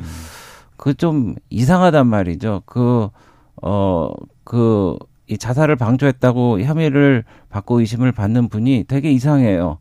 그, 모 방송사 기자에게 그런 자살 방, 자살 사건이 일어나기 전에 전화를 해서 무슨 일이 벌어질 거다라고 얘기를 했고 또 그리고, 어, 그 불이 확 활활 타오를 때 당연히 불을 꺼야 될 텐데 꺼야죠. 어, 딴 데를 쳐다보면서 전화를 했는데 나중에 그, 어, 112에 알아보니까 그게 112에 전화한 것도 아니, 119 전화한 것도 아니에요. 그리고 이 소화기를 들고 나타난 사람이 그 뭐 방송사 기자가 들고 나타났단 말이죠. 그래서 이런 정황을 어, 물론 뭐 어느 어, 분이 이거에 대해서 고발을 했다고 하니까 사실관계를 규명하지 않으면은 정말 좀 이상한 일일 것 같다는 말씀을 드리고요. 그 그리고 어 아까 우리 그 진행자님이 충분한 시간을 주신다 그래서 네. 아까 제가 조금 못다한 말씀이 있는데 네. 그 국토부에서 인천 미추홀구 피해 분석 결과를 보니까 어 오늘 대책 오늘 대책이 그 임차 임차권 등기를 마친 임차인도 지원 대상에 포함하고 그리고 보증금 여건도 어 4억 5천 원까지 4억 5천만 원까지 확대하면은 대부분 피해 임차인이 다 적용을 어 받게 됩니다. 그리고 이게 전세 사기라는데 사기라는 것은 누구를 어 고의로 속이는 거란 말입니다. 예, 그러니까 예. 일부러 전세금을 떼어 먹으려고 작심하고 온 사람들이에요. 네네. 근데 그런 거를 이제 가리지 않고 어 이제 그 느슨한 형태로 어 전부 지원하게 되면은 결국 그거 국민들 세금 아닙니까? 국민들 세금을 그렇게 어, 엄격하지 않은 어, 기준으로 주게 되면은 그거는 국민들이 원하지 않는 상황일 겁니다. 박주민. 지금 이제 배 의원님께서 말씀하신 건 이제 피해자 범위 관련된 부분입니다. 전세 사기 어 피해 지원법 관련된 부분에서 말씀해 주셨던 것은 그러니까 피해자를 어떤 요건을 갖춘 사람을 피해자로 볼 것이냐에서 보증금 기준이나 이런 것들을 이제 말씀하신 거고 제가 아까 말씀드렸던 것은 피해자 기준에 대한 부분이 아니라 피해자에 해당된다고 판단됐을 때 어떠한 어, 구제책을 내놓느냐 부분에서 네. 어, 전세 보증금 반환 이런 어, 그 지원 대책도 마련을 해야 된다라고 말씀을 드렸던 거예요. 예. 예, 그래서 네. 그 부분은 좀 아까 배 의원님이 약간 좀 착각을 하시고 지금 말씀을 하시는 것 같고. 어, 아니 그러니까 저는 이두 네. 가지를 다 망라해서 말씀드린 겁니다. 네. 마지막에 말씀드렸다시피 이, 이 사기라는 범주에 예를 들어서 역전세라든지 어, 갭투기를 실패해서 한 예라든지 어, 그런 것까지 이제 전세 사기의 범주에 다 넣어서 그렇게 보증금을 국가에서 뭐 보증을 하고 내준다거나 아니면 채권을 인수한다거나 일부를 내, 내, 내준 다음에 그거에 대해서 어 다른 사기 사건들과 똑같은 범주에서 다 어 뭐 다루지 않고 그것만 우선적으로 한다 고 그러면은 이 법적인 형평성이 맞지 않는다는 말씀을 제가 드리는 겁니다. 그러니까 지금 얘기하시는 부분도 계속 쟁점이 돼서 이제 국토부 소위에서 다뤄지고 있는 건데요. 처음에 처음부터 이제 정부는 사실 피해자의 범주를 전세 사기라는 것에 의해서 완전히 그 범죄로 인정될 수 있는 부분에 대한 피해자들 이런 네. 부분들만 지원하겠다고 지금 얘기를 하고 있었던 거예요. 근데 사실 그렇게 되면은 이제 피해자라는 것을 입증하기 위해서 그러면 뭐 수사가 진행돼야 되냐 아니면 재판의 결과까지 나와야 되느냐 그런 얘기들이 계속 있어 왔던 거고 네. 그러면 사실상 이제 그 지원 대상이 되는 피해자의 범위가 굉장히 좁아지는 문제가 오히려 발생을 해서 예. 그 부분에 대해서는 이제 소위에서 계속 얘기해서 어 사실 여야가 거의 합의가 돼서 어느 정도 넓어진 부분이 있는 거고요. 예. 어그 부분에 있어서 이제 더 지금 쟁점이 되는 것은 아까도 말씀드렸지만 이제 보증금 반환 부분인데 그 부분을 하면은 뭐 세금 낭비다 이런 식의 지금 주장을 좀 하시는 것 같아요. 근데 어 그 반환 채권을 자체를 좀 매입하는 방식으로 하는 거거든요. 매입하는 방식으로 하기 때문에 이후에 이제 시장 상황에 따라서 그 부분이 충분히 회수가 될 수도 있는 것도 있는 거고 하기 때문에 이것을 전부 다 세금 낭비다 이렇게 보시는 것은 좀 안 맞는 부분이 있다는 말씀 좀 드리겠습니다. 글쎄 예. 그 채권을 매입해서 한다는 것도 결국은 정부의 부담이고요.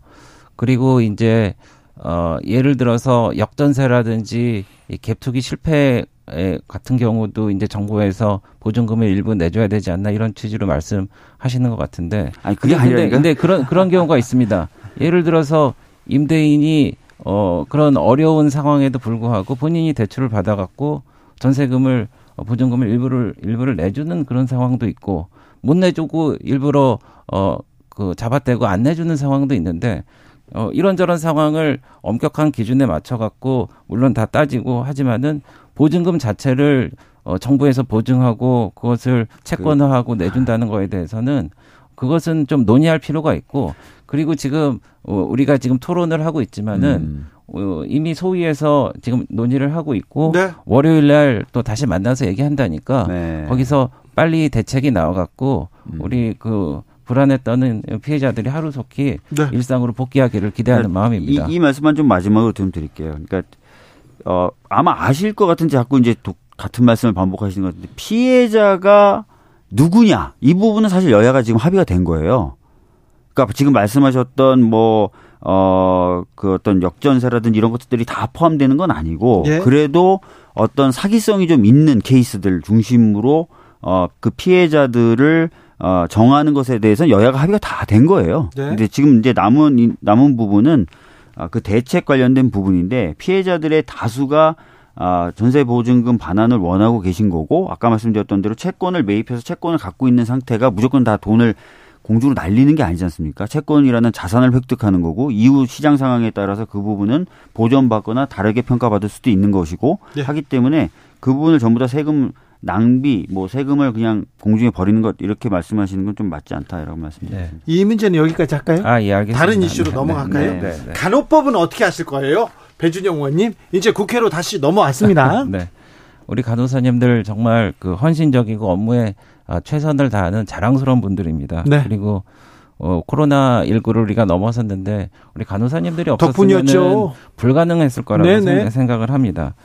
아, 그런데 지금 뭐 법 체계가 아, 잘못된 것이고 이것을 바로 잡아야 되는 어, 문제에 직면을 해서 이제 의견이 갈리는 것이죠. 그래서 예를 들면은 어, 불가피하게 그 수술 보조나 또 야간 당직 때 처방 등 뭐 의료 행위를 하는데 저는 근본적으로는요. 어, 의사를 늘리거나 아니면은 뭐 이번처럼 그 법 개정을 통해서 바로 잡아야 된다는 것은 그 이견이 없는 것 같습니다. 정부 여당도 그거 생각하고 있죠. 네, 네, 의사가 부족하고 응급 의료 시스템도 부족하고 여러 체계를 좀 개혁해야 되는 건 맞죠. 그렇습니다. 저 네. 같은 경우에는 특히 뭐 서해 오도를 지역구로 하고 있기 때문에 네. 의사 선생님들이 부족하단 말이죠. 병원도 있어야죠. 네, 거기 네, 공공 의료도 네, 네. 확충하고요. 예, 예, 그래서 저는 그런 면에서는 개인적으로 그렇게 생각을 하는데 다만 이것을 어떻게 할 거냐 하는 겁니다. 그래서 지금 간호 간호법을 이제 새로 만들려고 제정법을 하려고 하고 있는데 아, 물론 어, 새롭게 만들어 갖고 이런 문제들을 해결할 수도 있지만은 지금 의료법 체계가 있는데 현재 만드는 간호법 31개 조항 중에 24개가 의료법과 그대로입니다. 7개 정도만 어, 이제 새롭게 나오는 건데 그래서 그거를 지금 어 50만 대 100만의 싸움이라고 그러는데 어 간호법을 지지하는 분들 50만, 지지하지 않는 분들 100만 이렇게 어 편가르기 해 갖고 어 의료 시스템이 파업이라든지 태업이라든지 준법 투쟁이라든지 이런 걸로 무너지게 하는 상황은 국회가 제일 어, 제대로 일을 하는 하지 못하는 겁니다. 네. 그래서 제가 볼 때는 어, 제 수술 얘기 나와서 그런데 우- 우리는 이것을 메스를 통해 갖고 정밀하게 수술을 해서 해서 그 문제를 해결하면 되는데 이 메스를 들고 해야 될 일을 민주당에 저는 지금 도끼를 들고 있지 않나 저는 그런 생각을 해요. 네. 그래 갖고 의료 지- 의료 시스템이 이렇게 어, 망가지도록 그렇게 어, 어 지금 거부권이라고 그러는데 어, 제의를 요, 요청을 할 걸 뻔히 알면서도 그렇게 밀어붙인 상황을 어, 야기했지 않습니까? 근데 보십시오. 예전에 임대차 3법 같은 경우에도 분명히 어, 취지는 좋지만은 결과가 나쁠 거라고 우리가 예견을 했지만은 결과적으로 부동산 값이 엄청 올랐지 않습니까? 그래갖고 이제 역전세가 돼갖고 현재 전세 사기의 토양도 거기서 어 만들어졌어요. 그런 걸 우리가 어느 정도 예견했기 때문에 또 네. 그렇게 했고 그리고 그 공수처법도 우리가 하지 말라고 그랬는데 두 번이나 패스트 트랙 해갖고 국회를 망가뜨렸지 않습니까? 근데 공수처가 지금 첫 해 두 번째 기념식 날 계속 죄송하다는 얘기만 했어요. 그래서 우리는 당리 당략 때문에 이것을 막는 게 아니고 국민 복원을 위해서 우리가 정당하게 타협하고 대안을 내는 그런 정상적인 과정을 어, 걸어야, 걸어야 된다 이런 말씀을 드린 겁니다. 지금 뭐 말씀 굉장히 길게 하셨는데요. 네. 자, 의사를 늘리거나 또각 아, 영역의 네. 업무 범위를 법을 통해서 좀 명확히 좀 조정할 필요가 있다. 네. 거기에 대해서는 동의하신다라고 이제 네, 네. 배현님께서 말씀하셨어요. 그렇습니다. 이 부분은 정말 오래 전부터 얘기가 나왔던 거예요. 네. 그러니까 의사가 부족하다 보니까 의사가 해야 될 일을 사실 의료법 체계와는 달리 현장에서는 뭐 간호사나 간호조무사들이 떠맡게 되고 네. 그런 어떤 어 약간 법의 사각지대 같은 모습들이 발생을 했었고 그것들을 이제 좀 조정을 해줘야 되는 된다 이런 얘기는 진짜 많이 나왔었고 지난 대선 때도 쟁점 중에 하나였던 거죠. 네. 그래서 뭐 지금에서야 뭐 국민의힘 같은 경우에 뭐 본인 대선 공약이 아직 아니었다 뭐 이렇게 얘기하지만 실제로 보니까 그 당시 이제 원희룡 정책본부장 육성도 다 나오더라고요. 이게 네. 다 후보가 직접 결정한 사안이고 공약 맞다 이렇게 하는 육성도 다 나오던데 어찌 됐든 간에 저희들이 봤을 때는 이제 양당 모두 다 인정했었던 입법 과제이자 공약이고 정책이었지 않습니까? 그래서 이제 추진이 돼야 되는 건데 사실은 이제 이 과정에서 지금 뭐 여당에서는 야당이 뭐 편가르기를 했다라든지 뭐 도끼를 휘둘렀다 이런 식으로 표현하는데 실질적으로 야당도 이제 복지 보건복지위에서 논의될 때 참여를 하셔서 논의를 하셨었고 본회의에 계류 중일 때도 의장이 아, 여러 차례 이제 그 기간을 연장하면서 정부와 여당에서 안을 가지고 올 것을 요구를 했었어요. 근데 사실상 그런 노력을 하지 않았죠. 근데 그런 상태에서 이제 결과적으로 통과가 되니까 그 다음에 이제 거부권이라는 것을 행사했는데 사실상 그렇게 보면 도끼를 휘두른 거는 정부와 여당이죠. 네. 어, 미세 조정할 기회나 이런 것들을 틀- 틀림없이 드렸는데 서로 도끼를 않았다. 휘둘렀다고 주장합니다. 그래서 어차피 지금 그 제2호구 거부권 예. 행사한 마당에 어 다시 이제 표결을 하지만 아마 안 되겠죠. 200석이 필요하니까 사실상. 그러니까 다음에 이제 저희 당은 다시 한번 발의를 해서 논의를 하겠다는 거 아닙니까? 이 하- 과정에서라도 좀 여당이 네. 좀 책임 있는 자세로 좀 임해서 같이 논의를 했으면 좋겠다는 말씀 드리겠습니다. 배준영 의원님. 네. 아, 그래서 지금 민주당이 사실 국회를 지금 무력화하는 그 전략을 쓰는 것 같습니다. 아니 민주당이- 국회를 무력하는 건 네. 국민의 힘이죠. 네, 그리고 왜, 정부고. 왜 무력하냐면요. 저희가 그 사실상 정부가 시작하면은 어, 저희가 처리해야 될 법안이 있습니다. 지금 정부가 2월까지 국회에 제출한 133건의 법률안 중에 그 20건을 불과하고는 없어요. 근데 민주당은 어 아까 말씀드렸다시피 간호법도 그렇고 양곡관리법도 그렇고 어 충분한 합의가 더 필요함에도 불구하고 밀어붙이고 어, 제2호권이 발동될 거라는 걸 알면서도 밀어붙이고 지금 방송법 개정안도 직회, 직회부 했지 않습니까? 그리고 연소득이 1억이 넘는데도 불구하고 학자금 무이, 무이자 대출이 가능해지는 대학생 학자금 무이자 대출법을 교육에서 단독 처리했는데 그러면은 고등학교 어, 나오고 이런 분들은 뭐 대, 대출 관련해서 어떻게 합니까? 그리고 소상공인 이, 이분들보다 훨씬 더 낮, 어, 낮거나 이제 없는 이자율로 하자고 그러는데 그거는 공정하지 않다고 얘기하는 겁니다, 저희는. 일단은 뭐 간호법 관련해서 아까 말씀을 드렸고요. 국회에서의 시스템은 사실은 이제 두 가지인 거죠. 첫 번째는 여야가 합의해서 처리하면 가장 좋습니다. 저 합의해야죠. 예, 협- 협의를 거쳐서 이제 합의해서 처리하면 제일 좋죠. 그렇지 않으면 이제 국민의 선택에 따라서 어 다수가 된 쪽 또는 어 일부 다수의 의결을 통해서 하는 다수결 원칙이라는 원칙이 있습니다. 네. 두 가지 원칙의 원칙을 사용해서 국회는 일을 하는 조직이죠. 뭐 독임제 기관이 아니지 않습니까? 자, 그렇, 그렇게 되는 과정에서 그러면 얼마나 이제 여와 야가 얘기를 했느냐, 대화를 했느냐, 뭐 이런 것들은 평가받을 수는 있을 것입니다. 네. 그런데 일단 국회가 방금 말씀드렸던 두 가지 원칙 중에 어느 하나를 선택해서 이제 일을 해서 결과물을 보냈단 말이에요.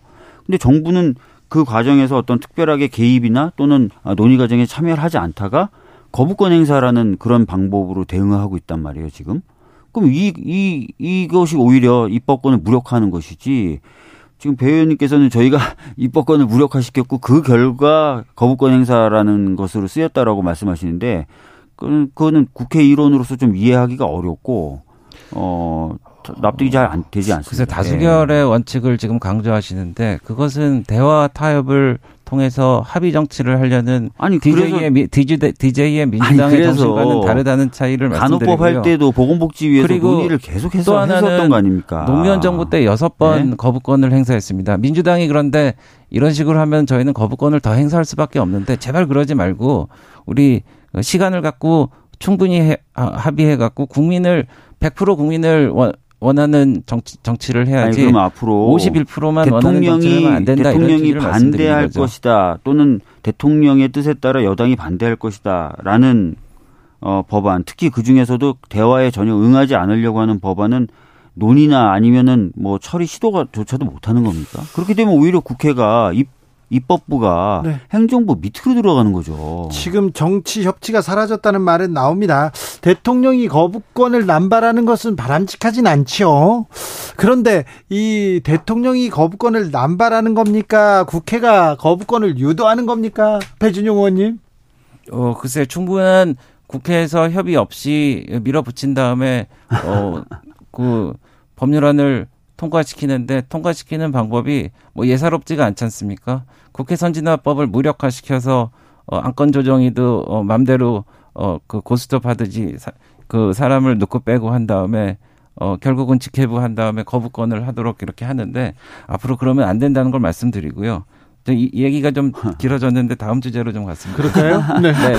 다음 주제로 갈게요. 아니 어, 두 근데 분, 어. 네, 네. 마지막 한 말씀 하시니까 저도 마지막으로 한 마디 네, 네, 짧게만 네, 네, 붙이고요. 어, 좋았어요. 진행 좋습니다. 아니 실제로 길어져서. 국회가 생산성이 지금 어느 나, 떨어져요. 어느 나라나 떨어지고 특히 우리나라가 많이 떨어지는데 예.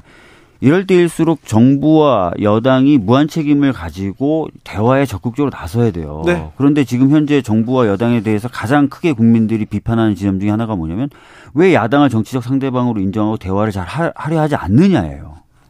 지금도 지금 배 의원님은 계속해서 어 그 말씀하시는 게 여, 책임을 지고 있어서 뭔가 더 대화를 하려고 하고 뭔가 더 얘기하려고 하는 여당의 입장보다는 그냥 탓을 좀 하시는 것 같잖아요. 그래서 이런 식으로 하면 사실 국정이 돌아갈 수 없거든요. 정권은 네. 잡고 정 정권은 잡고 정부 여당에서 주체적으로 조금 노력해야 되는데 어찌 풀어나갈지 좀 지켜보겠습니다. 아, 다음 주제로 가기 전에 두분 어, 광주 다녀오셨습니까? 네, 다녀왔습니다. 배준영 의원님 언제 다녀오셨어요? 아, 그러니까 오늘 오전에 게- 갔다 특별 갔다- 열차 네. 타고 갔다 예, 오셨군요. 갔다 오고 지난번 작년에도 다녀오고 예. 어떠셨어요? 아, 그리고 아니 5.18 어, 기념식장에서 애국가를 사절 부르고 어, 이- 임을 향한 행진을 같이 손잡고 불렀습니다. 그래서 네. 5.18과 광주에 대한 어, 우리 진심은 네. 정, 어, 정말 그 변치 않다는 것을 말씀을 드립니다. 임을 네. 위한 행진곡을 부르더라고요. 왜뭐 작년에도 부르지 네, 않으셨나요? 네. 음, 네. 행진곡 부르셨고. 박주민 의원 어떠셨어요 이번에 광주에? 아 저는 오늘 광주는 못 가고요. 네. 서울에서 있는 5.18 기념 행사에 갔다 네. 왔습니다. 네. 예. 아, 자, 어떤 얘기, 어, 다음 주제로 넘어가자는데 다음 주제가 김남국 의원 주제였어요. 그렇기 때문에 좀 배준영 의원이 좀 자신있게 좀 넘어가자고 하신 것 같습니다. 자, 배준영 의원님, 네. 이 문제는 어떻게 해결해야 됩니까? 간단합니다. 네. 자금 출처 밝히고요. 이게, 그리고 김남국 의원께서 공개되지 않은 정보를 활용했나, 그리고 입법권을 통해서 사익을 위해 어, 남용하지 않았나 이것만 보면 되고요. 네. 어, 사실 민주당의 의지가 있으면은 풀 문제입니다. 예를 들어서 어, 죄송한 문- 일이지만은 저희가 예전에 전당대회 때 돈봉투 사건도 저희가 있었는데 네. 저희는 그냥 검찰에 어, 고발해 버렸어요. 네. 그리고 문제를 해결했는데 지금 보면은 누가 누구를 이렇게 에, 단죄하고 어, 읍참만석하느냐 이런 문제가 있습니다. 사실 이재명 대표가 지금 여섯 가지 이 관련된 일로 재판을 매주 받고 있고 어 그리고 어 본인이 이 당 대표가 아 유죄 판결이 나오더라도 당 대표에서 물러나지 않도록 룰을 바꾸고 어 그리고 그 1, 2심에서 유죄 판결을 받더라도 공천을 받을 수 있도록 룰을 다 바꾸고 이렇게 방탄 정당으로 다 만들어 놨는데 어 지금 어 본인이 읍참 마속을 하면은 진짜 내로남불이 되는 거고 읍참 마속을 안 하면은 어 어떻게 어 우리 국민을 향 국민을 향한 그 어, 정당주의 이 정책에서 책임을 해태하게 되는 거죠. 그러니까 어쩔 수 없는 건데 여기서 민주당이 어떻게 하는지 저희가 지금 좀 두고 보고 있습니다. 박주민 네. 김남국 의원에 대해서는 이제 알려진 바로는 작년 초부터 검, 검찰이 수사를 하고 있다는 거지 않습니까? 네. 그럼 작년 초부터 수사를 하고 있고 지금 그러면 1년째 수사를 하고 있는 건데 네. 뭐 수사 결과를 통해서 지금 방금 배 의원님이 밝혀져야 된다고 했던 부분들, 뭐 자금 출처라든지 미공개 정보를 사용했는지라든지 또는 로비 같은 것을 받- 받아 사익 추구를 했는지 이런 것들은 아마 밝혀지겠죠. 있다면 있다면 네. 밝혀지겠죠. 그런 것들에 대해서 어, 그런 것은 결을 따, 결에 따라서 이제 처리가 되면 될 것 같고요. 그렇게 말씀하시면서 또 이제 저희 그 당원이나 당규 바뀐 과정에 대해서 문제 제기를 또 같이 해주셨는데 네, 일, 저, 네, 한, 한 주제에 대해서 공격 세 포인트를 지금 하셨어요. 그러니까 최근에 저도 이제 그런 질문을 많이 받아요. 1심이나 2심에서 유죄 판결이 나오면 나와도 공천을 받을 수 있도록 룰을 바꾼 거 아니냐라고 네. 했는데 제가 이제 그 과정에 참여했던 분들로부터 직접 설명을 들었더니 그게 아니라는 거예요. 그러니까 지금도 뭐 1심, 2심 유죄 판결뿐만 아니라 수사를 받는다든지 또는 의혹이 제기된다 그러면 정밀 심사를 다 해요. 네. 그러니까 무슨 자료 같은 거 다 갖고 오라 그러고 해명해봐라. 예, 수사 받거나 그러면 수사 관련된 기록이나 이런 거 다 제출 받아서 정밀 검토를 하는데 현재 있었던 문구 자체가 마치 1심이나 2심에서 유죄를 받아야만 정밀 심사하는 것처럼 오해를 받을 수 있- 있어서 정밀 심사의 대상 범위를 오히려 널, 널 늘리기 위해서 문구를 이렇게 바꿨다는 거예요. 예. 실제로 그래서 읽어 보면은 어 정밀 심사 범위 정밀 심사가 다 가능하도록 되어 있기 때문에 마치 1심에서 2심, 1심에서 2심, 유심, 유죄 어 나와야만 뭔가 심사를 받는 것처럼 해석되진 않는다는 거예요. 알겠습니다. 그 예. 문제는 이- 알게 알아들었어요. 그런데 어, 김남국 의원 문제는 네. 어, 검찰에서 조사를 하고 있다. 1년 이상 조사하고 있으니 뭐 어, 그 검찰에서 진위 여부를 가릴 거라고 이렇게 얘기하는데요. 네, 네, 네. 그런데 검찰에서 1년째 그리고 내년에도 안 하면 어떻게 합니까? 그럼 그래서 당 차원에서 나서서 우리가 선제적으로 조사하고 조사해서 이렇게 처리를 하겠다 이런 얘기를 했잖아요. 그래서 선, 선, 당 차원에서 이제 조사를 하려고 했는데 탈당이 된 거 아닙니까? 네. 탈당이 된 이상 이제 당에서 뭘 하기 어려우니까 그래서 생각한 게 이제 어, 윤리위에 우리 당도 그 김남국 의원을 제소하자. 그래서 예. 제소가 된 거지 않습니까? 그래요. 예. 당 차원에서는 그러면 조사를 할 수 없으니 지금 윤리위- 지금 제, 현재까지 제출된 자료를 가지고 뭐 조사를 더 한다면 더 할 수 있겠죠. 그리고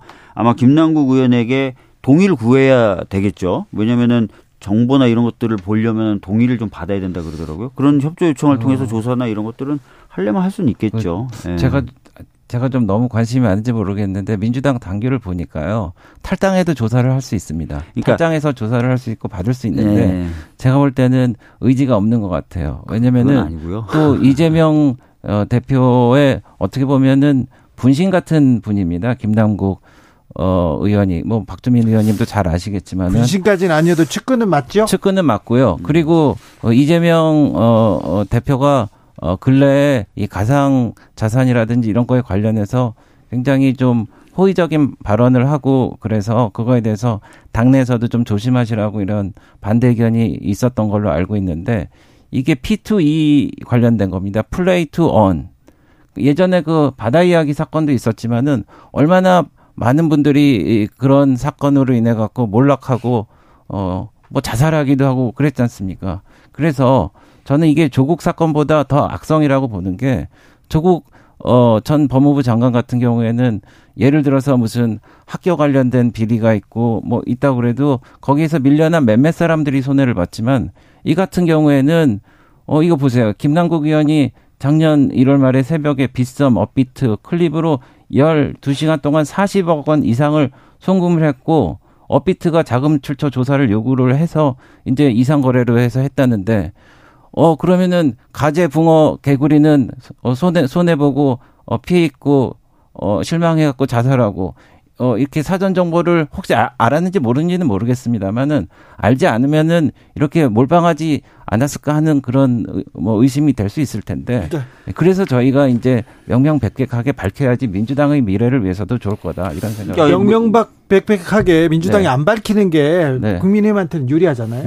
글쎄요, 근데 저는 밝혔으면 좋겠습니다. 네. 명명백백하게 이제 밝혔으면 좋겠고요. 그 그래서 이제 검찰 수사나 이런 부분을 저희들이 지켜보겠다고 한 거고 동시에 윤리위 제소라는 방법도 쓴 거고요. 당 차원의 조사는 뭐 필요하다면은 논의를 통해서 할 수 있다고 봅니다. 네. 근데 아무 굉장히 매우 제한되겠죠. 하지만 매우, 뭐 그래도 매우 제한되더라도 뭐 민주당에서 아니, 빨리 아, 그래서 해야 된다면은 그 논의해서 이제 할 수도 있다고 봅니다. 예. 저는 뭐 그걸 꼭 하지 말자 또는 하면 안 된다는 입장은 전혀 아니고요. 예. 자, 그, 그리고 잠깐 얘기하시면서 뭐 이재명 대표가 가상자산에 대해서 우호적인 발언을 했다라고 네. 하면서 또 얘기하시는데 지난 대선 때 가상자산에 대한 아, 국민의힘 측 어, 공약을 한번 보시고 말씀하셨으면 좋겠습니다. 굉장히 가까이서 우호적이니까요. 네. 예, 굉장히 우호적이었으니까 예. 그거 보시고 말씀하시면 될 것 같아요. 저기 아무튼 의원이 회기 중에 그리고 상임위 중에 어, 투자를 하다가 지금 그 국민들이 그 원성을 국민들한테 원성을 사고 있- 있습니다. 어, 지금 김남국 의원은 민주당에서 조사하겠다 그러면 동의하고 지금 따르고 있는 거죠. 탈당했다고 탈당했다고 뭐 동의를 안 해주고 그렇지는 않죠. 뭐 만약에 조사를 하겠다면 동의를 할 텐데 제가 제가 안 알기로는 아마 조사가 잠정 중단된 것으로 알고 있어요. 네. 당 차원의 조사는. 예. 알겠습니다. 당 차원에서는 중단됐다. 아, 민주당 의지가 있냐 이렇게 지금 의심을 사는 사람입니다. 어, 국회에서도 뭐 제명을 해야 된다, 뭘 사퇴를 해야 된다 이런 얘기도 있는데 탈당 이후에 국민 민주당에서는 어떤 이 문제를 어떻게 해결하겠다, 어떻게 처리하겠다 이런 얘기가 나옵니까? 그러니까 탈당 이후에 이제 그 신분이라든지 네. 그런 것들에 대한 것을 결정하기 위해서 있는 기구가 윤리특위 아니겠습니까? 네. 당에. 네. 아, 저 국회. 네. 그래서 국회 윤리특위에 저희 당 명의로 제- 제소를 한 거죠. 예. 예. 어, 자, 윤석열 대통령 취임 1년 됐습니다. 그리고 김기현 호는 지금 3개월 됐는데 네, 네, 사실은 네, 국민의힘에서 여러 설화도 있었고요. 최근까지 네. 최고위원들 아, 여러 망언도 있었고요. 그러면서 민생 못 챙긴다, 민생 언제 챙길래 이런 질타는 계속됩니다. 정부 여당이 네. 남 탓하지 말고 책임지고 네. 민생 챙기기, 경제 챙기기 나서야죠. 네. 네. 진행자 말씀이 맞고요. 네. 저희가 매진을 하고 있고, 특별히 배준영 네, 네, 의원님 네. 열심히 뛰고 있는데 더 많이 뛰어야 됩니다. 네, 명심하겠습니다. 네. 네, 책임은 정부가 집니다. 그렇습니다. 정부 여당이 집니다. 네. 국민의힘이 네, 이제는 남 탓, 이제는 전 정부 탓 말고 실력을 능력을 보여줘야 됩니다. 네, 네. 어, 그렇죠. 네, 하, 어, 그렇게 하겠습니다. 알겠습니다. 자. 민주당은 민주당은 지금 뭐 하고 있냐? 민주당 뭐 하고 있냐? 아니 대통령 잘못한다. 그 부정 여론이 아이 여론 거 여기까지 할게요. 민주당 뭐 하고 있냐? 이 계속 이 손가락질합니다. 제일 야당으로서 네. 또 많은 의석을 갖고 있는 정당으로서 뭐 민생이라든지 이런 것들을 위해서 할 수 있는 입법 활동이나 이런 네. 것들을 열심히 하겠습니다.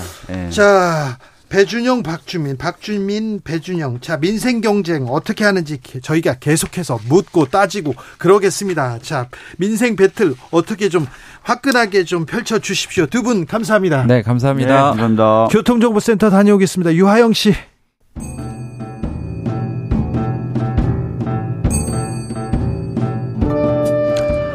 태초에 철학이 있었다. 하늘과 땅 사이 세상의 모든 질문 이제 철학으로 풀어보겠습니다. 철학 어렵다고요. 일단 맛이라도 봅시다. 철학의 맛. 정치 철학자 김만건 박사 오셨습니다. 예, 안녕하세요. 그리고 조영근 소셜랩 접경지대 소장 어서 오세요. 예, 안녕하십니까. 네. 어떻게 지내세요, 두 분? 뭐, 늘 똑같은 거에서, 그, 제가 되게 좀 오늘 놀랐는데, 제가 어제 사실은 밤을 샜거든요. 아, 그래서 그래요? 정신이 좀 없는데, 오늘 조영구 소장님께서 오시더니 밤을 새셨다고. 아, 그래요? 무슨 일로 밤을 셉니까, 철학자들은? 자, 아니, 예, 아니, 저는 어제. 공부하느라고? 저는, 예, 아니, 아니, 저는 어제 그 원고 마감 때문에, 네. 예, 그 밤을 샜습니다. 마감이 모든 걸 또 해결하기도 합니다. 예, 저도 저- 그랬습니다. 원고 마감 때문에. 원고 마감 때문에? 예, 네. 오늘 낮까지 했어야 돼가지고. 수많은 명곡 어떻게 탄생했냐. 예, 아, 김영. 예, 김영석 작곡가 제가 좋아하는데, 이분, 그 주옥 같은 글, 그, 음, 그 곡 많이 썼어요. 음. 형, 어떻게 이런 작품을 쓰셨어요? 어, 마감. 마감이. 네. 마감의 힘. 입금 이런 얘기를 하는데 네. 가끔 현실이 또 예술을 만들기도 합니다. 아, 네. 네. 자, 그래서 글도 잘 보고 있습니다. 우리 이 얘기를 좀 해야 되겠어요. 노키즈존이 그렇게 많은지는 몰랐어요. 그렇게 많은지 진짜 놀랐습니다. 음, 그런데요, 시니어존, 노 시니어존이 그렇게 많다면서요. 몇 살 이상 이렇게 출입금지. 이게 나이트클럽입니까? 이건 좀 뭡니까? 아니 뭐 저, 이게 좀 민감합니다. 아, 예. 클럽에서 자꾸 예. 나이 얘기하고 그러는데 네. 저는 안 간지 오래됐지만 아니 이게 뭐 노시니어존 관련해서는요 이번에 좀 사건의 맥락을 파악할 필요는 음. 있다라는 생각은 듭니다. 네. 이게 뭐 한 카페에서 이제 60세 이상 어르신들이 음. 출입을 제한한다라고 해서 음. 이제 네. 노시니어존 문구를 내걸어서 이제 이 논란이 벌어졌는데요. 이제 근데 이게 카페 단골 손님이라는 분이 이게 왜 그걸 걸었느냐 사연을 좀 설명해 놓은 게 있는데 음, 음. 보니까 여기서 계속 출입하시던 이 작은 카페의 동네 할아버지들이 자꾸 이렇게 보니까 이렇게 약간 일종의 성희롱 발언을 많이 하셨던 것 같아요. 아 그러면 안 되죠. 예, 예. 음. 그래서 이제 혼자 이 가게를 운영하다 보니까 이 할아버지들 콕 찍어서 오시지 말라고 써붙일 수도 없고 음. 그러니까 이게 노 시니어존이라고 이제 써붙였는데 이게 음. 원래는 그 연령대를 다 차별하려고 써붙인 게 아니라 네. 음. 그냥 궁여지책으로 써붙인 게 이게 음. 그 음. 이런 오해를 불러 불러 일으켰다라고 음. 이제 이야기를 하고 있습니다. 아, 그 예. 할아버지들 음. 참 형사처벌됩니다. 그런 말 하다가 음. 그런데 아 요거 어떻게 봐야 되는지. 그러게요. 우선 정말 다 하신 말씀이지만 네. 어르신들 그러시면 안 됩니다. 진짜로. 네. 네, 진짜로 안 되고요. 근데 이제 아마 이게 통계 자료 같은 거는 없지만 아마도 나이 많은 노인 세대 특히 이제 저희 같은 남성분들이 반말이라든지 희롱 같은 걸 좀 잘 하실 것 같아요. 저- 아무래도 그럴 네. 것 같습니다. 아, 그리고 또 예. 호칭 이것부터 네네 큰 그렇습니다. 걱정이에요. 그래서 이건 진짜 고쳐야 되는 우리 문화고 잘못인 건 맞는데 네. 그러면 그것 그렇다고 해서 이게 노 시니어전이 옳으냐? 예. 음, 그- 이거는 또 조금 다른 문제 그렇죠. 같아요. 예. 제가 그냥 다른 하나 사례만 딱 가지고 말씀을 드려볼게요. 예를 들면 요런 정도 수준 문제보다 훨씬 심각한 게 이를테면 범죄가 있잖아요. 진짜 범죄. 예를 들면 폭력 범죄 뭐 이런 거, 네. 강력 범죄 이런 것들 있잖아요. 그럼 이제 이게 세계적으로 통계적으로 보면 거의 예외 없이 이 10대 후반부터 20대의 남성이 압도적으로 범죄율이 높거든요. 네. 우리나라가 좀 예외적으로 중년이 좀 높았던 시기가 있었는데 역시 우리나라도 제자리 찾아가서 이 세대 남성이 성정도 굉장히 격하고 여러 가지 조건 때문에 범죄율이 늘 높습니다. 이거는 통계적으로 뒷받침이 돼요. 그러면은 나는 이- 저기 범죄 당하기 싫으니까. 너는 통계적으로 근거도 있다라고 하면서 이를테면 노 영맨존. 음, 예를 들면 곳곳에. 네. 이게 창고라면 될까요? 안 되죠. 음, 예. 안 되죠. 예, 그래서 이게 어떤 특정한 사람들이 문제를 일으킨다라고 해서 그 범죄에 속하는 사람들 전체를 음, 특히 보편적 서비스를 제공하는 곳에서 이 출입을 금지시키는 것 이건 저는 옳지 않다고 생각합니다. 이게 전통적으로 보면 우리가 이제 그 사회적 문, 그러니까 우리가 어떤 집단을 격리시키는 건 사실은 큰 처벌이었어요. 음, 그리고 생각해 보면 우리가 감옥의 기능이 일상의 공간에서 분리시켜서 다른 공간에 넣는 거거든요. 그렇죠. 이 공간 분할이 사실은 처벌 기능을 가지고 있거든요. 음, 알고 보면. 네. 음, 그래서 이게 공간 분할을 우리가 어떻게 하느냐에 따라 훈육도 되고 그리고 더 나가서 어떻게 보면 우리가 뭐 우리가 아이들을 가르칠 때도 때로는 어떤 공간에 딱 들어가면 무조건 반성하는 자리 뭐 이런 식으로 다 만들어 놓는 것 자체가 뭐냐면 음, 결국은 공간 분야를 통해서 압박을 주고 그걸 통해서 훈육하는 음. 과정이거든요. 그래서 음. 이게 일종의 처벌 효과를 가져요. 음, 알게 모르게. 음, 그런데 이거는 어떻 그러면 이게 무슨 무슨 존을 정해서 그렇게 하면 어떻게 되느냐? 거기에 속한 집단에게 일어나지 않은 일에 대해서 그리고 그 일을 하지 않은 사람들 하지 않은 사람들을 음, 그냥 아주 사전에 그냥 처벌하는 그런 효과를 사실은 또 낳게 되거든요. 거죠. 예, 예. 그래서 이게 근본적으로는 어떻게 보면 공간 분할을 통해서 이러이러한 일이 있으니까 이 집단은 다 못 들어와라고 하는 건 음, 음, 사실은 별로 현명한 해결책은 아니다라는 음. 생각이 듭니다. 예. 네. 옹호하는 사람들도 있다면서요. 그리고 또 음. 다른 카페, 다른 레스토랑에서도 이런 일이 있다고 해서 이건 좀 걱정입니다. 음. 예, 뭐 이제 이걸 영업의 자유라고 이야기를 음, 하는 음, 입장이 있는 거죠. 그러니까 기본적으로 이게 뭐 내 업장에 누구를 드릴 건지 누구를 드리지 말 건지는 기본적으로 사유재산 저희네 사유재산인 영업 영업 사유재산을 어떻게 운영할 것인거에 관한 영업의 자유에 속하는 거다. 굉장히 본질적인 권리이기 때문에 거기에 뭐라고 할 수 없다 이런 입장이 있는데 저는 사실은 이게 영업의 자유의 관점에서 그런 이용자를 제한할 수 있는 경우도 있다고 생각해요. 근데 예를 들면 이게 어 특정 연령 집단이라든지 특정 집단을 대상으로 하는 서비스를 제공한다 이런 거면 그럴 수 있어요. 예를 들면 저희가 그렇죠. 남탕 여탕 음. 예, 이거 서로 개방하라 소리 하지 않지 않습니까? 아, 남탕 여탕까지는 아니 소장님 네, 네, 제가 그 조금 더 보면은 예를 들면 어린이 전용 수영장 같은 거 있잖아요. 그 렇죠. 자, 그럴 때 저희가 여기에는 만약에 어른도 자유롭게 드나들 수 있게 하면은 어린이들이 안전하게 수영할 수 없게 되잖아요. 그리고 그리고 네, 네. 그럴 어, 때는 저희가 성인의 출입을 막을 수 있죠. 네. 예, 이런 것들은 사실은 어떤 사회적 약자를 보호하고 그 서비스가 본래 지향하는 목적을 실현하기 위해서 필요한 조치이기 때문에 저희가 합리적이다. 그렇게 수긍을 할 수가 있을 텐데 예를 들면 카페라든지 네. 식당이라든지 우리가 밥을 먹는데 특정한 연령대는 먹을 수 있고 먹을 수 없고 이런 거 아니잖아요. 영업의 자유보다 이거는 고객의 자유를 침해하는 거 아닙니까? 그렇죠. 그런 생, 그런 그런 측면에서 볼 수도 있잖아요. 뭐 이게 우리가 정, 말 다양한 입장에서 들여다볼 수 있고 영업의 자유와 그리고 어떻게 보면 이게 어떻게 보면 우리가 어떤 어떤 존을 정해서 누구를 출입 금지시키는 것 자체는 일종의 차별이다라고 이제 이야기를 네. 많이 하잖아요. 그건 인간 존엄성에 대한 이제 어떻게 보면 어 반대 반대하는 일이다라고 음. 이제 그렇게 이야기를 많이 하는데 그런데 결국은 우리가 이렇게 영업의 자유와 인간 존엄성이 만나라는 만나 만나서 이게 영업의 자유가 더 중요하다라고 돼버리면 사실은 알고 보면 이게 우리가 기본적으로 판매하는 사람도 있겠지만 여기서 소비자 정체성이라는 것들이 전 나온다고 생각하거든요. 음. 결국은 내가 돈을 내고 있기 때문에 이 공간에서는 내가 이러이러한 대접을 받아야 돼. 음. 라고 하는 그 발상. 그리고 여기서는 내가 편안해야 음. 되고 여기서는 이렇게 해야 되고 내가 지불했기 때문에 이런 환경을 얻어야 된다라는 압박이 음. 있기 때문에 사실은 어떻게 보면 그 영업장을 운영하는 사람들도 음, 예, 그런 환경을 조성하는 경우들이 음. 많거든요. 음. 그래서 근본적으로 우리가 이게 그 인간 존엄과 소비자 정체성이 맞붙으면 소비자 정체성이 이기는 경우가 많은 것 같아요. 네. 이제는 이렇게 들여다보면. 그래서 우리가 이게 해외에서도 이제 노키즈존 이야기할 때 항상 이야기하는 게 뭐냐면 결국은 노키즈존을 만든다, 노키즈존 같은 걸 만든다라는 거 뭐냐면 아이를 내 라이프 스타일의 선택의 대상으로 삼는 거다라고 음. 이제 그렇게 이야기를 하거든요. 네. 그러니까 이게 그런 그- 그렇기 때문에 이게 사실은 인간 존엄과는 정말 결코 반대되는 거라서 우리가 금지시키는 거다. 음. 라고 이제 그렇게 이야기를 하는데 우리가 이런 부분도 한번 좀 생각해 볼 필요가 있지 않나라는 생각이 음. 듭니다. 예. 뉴욕의 한인타운 맥도날드에 음, 한국 할아버지들이 자주 가서 모여서 앉아 음. 계세요. 맥도날드는 그 다른 데에 비해서 커피값도 싸고요. 또 음. 저렴한 메뉴가 많아서 이렇게 거기에서 음. 모이시고 거기에서 좀 음. 오래 계십니다. 음. 근데 그것 때문에 그 뉴욕 맥도날드가 아, 몇 살 이상 오지 마세요. 이런 얘기를 했다가 아, 미국 언론으로부터 크게 비판받은 적이 있었는데 음. 음. 우리도 갈수록 그러면 안 된다 얘기합니다. 합니다만 그래도 계속해서 이런 문제가 불거집니다. 앞으로 더 많이 나올 거예요. 그런데 뭐 내가 영업 안 하겠다는데 이렇게 얘기하는데 어, 손님 왕이다 이렇게 얘기할 수도 없잖아요.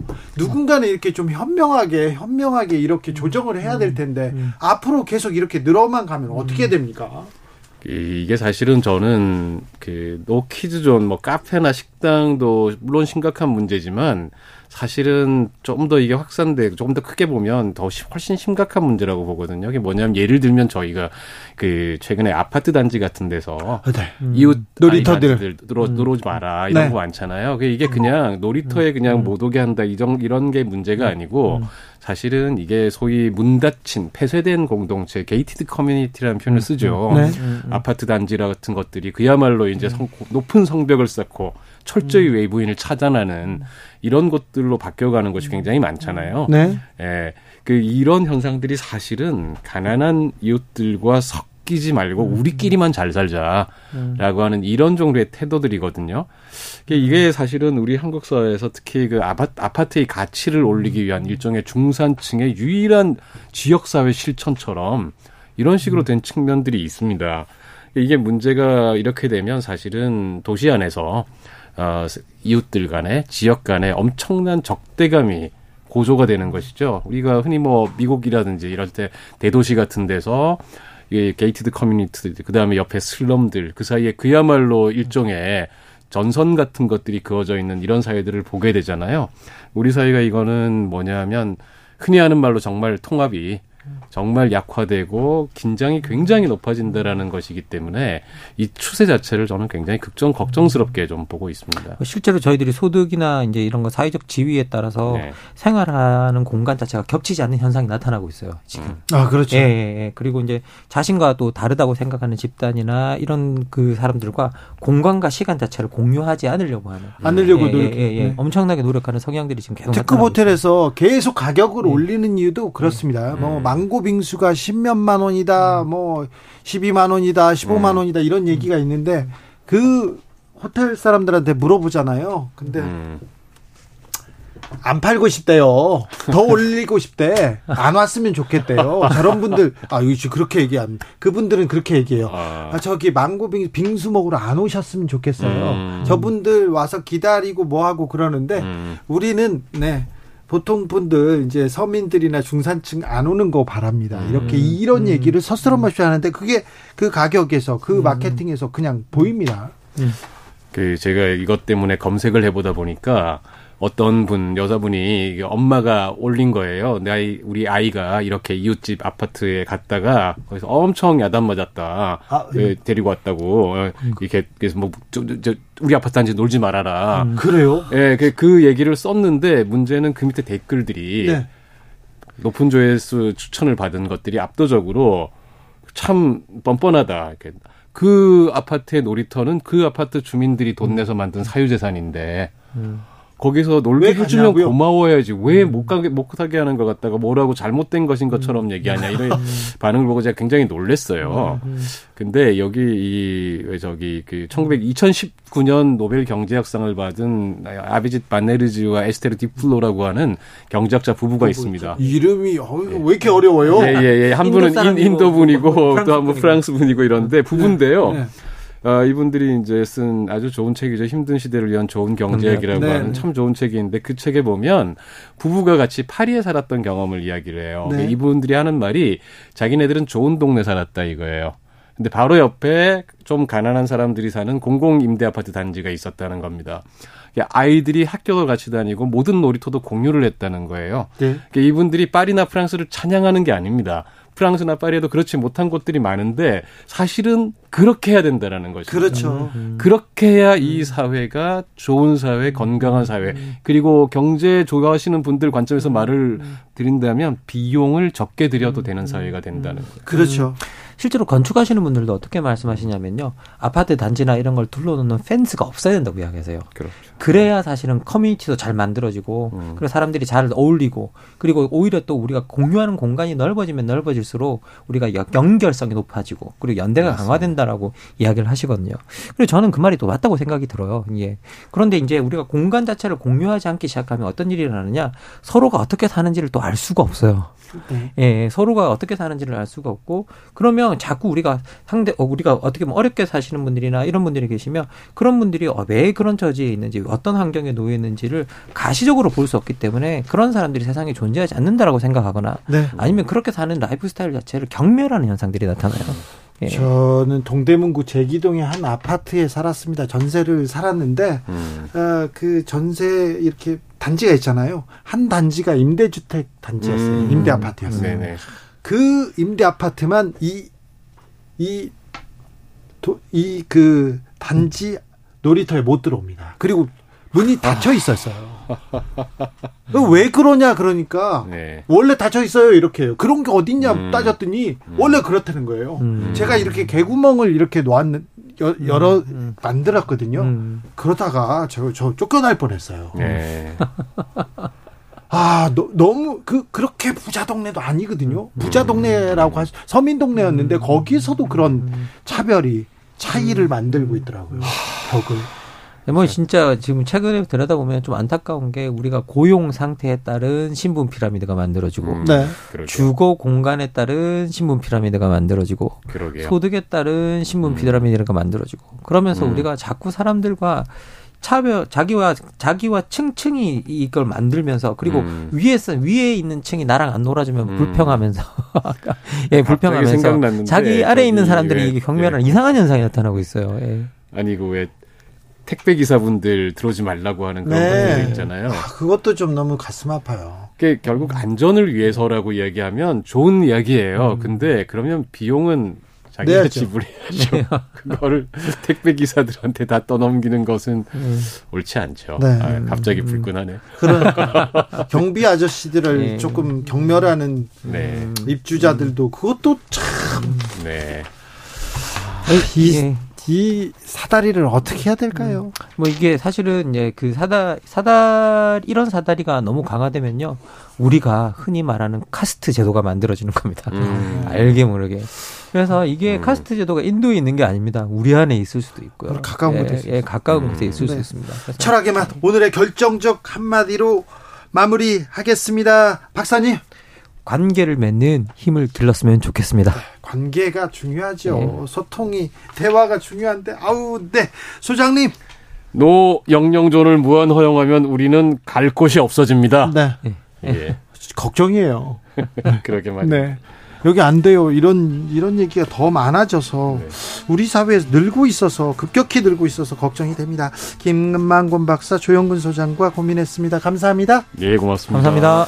주진우 라이브 여기서 인사드립니다. 저는 내일 오후 5시 5분에 돌아오겠습니다. 지금까지 주진우였습니다.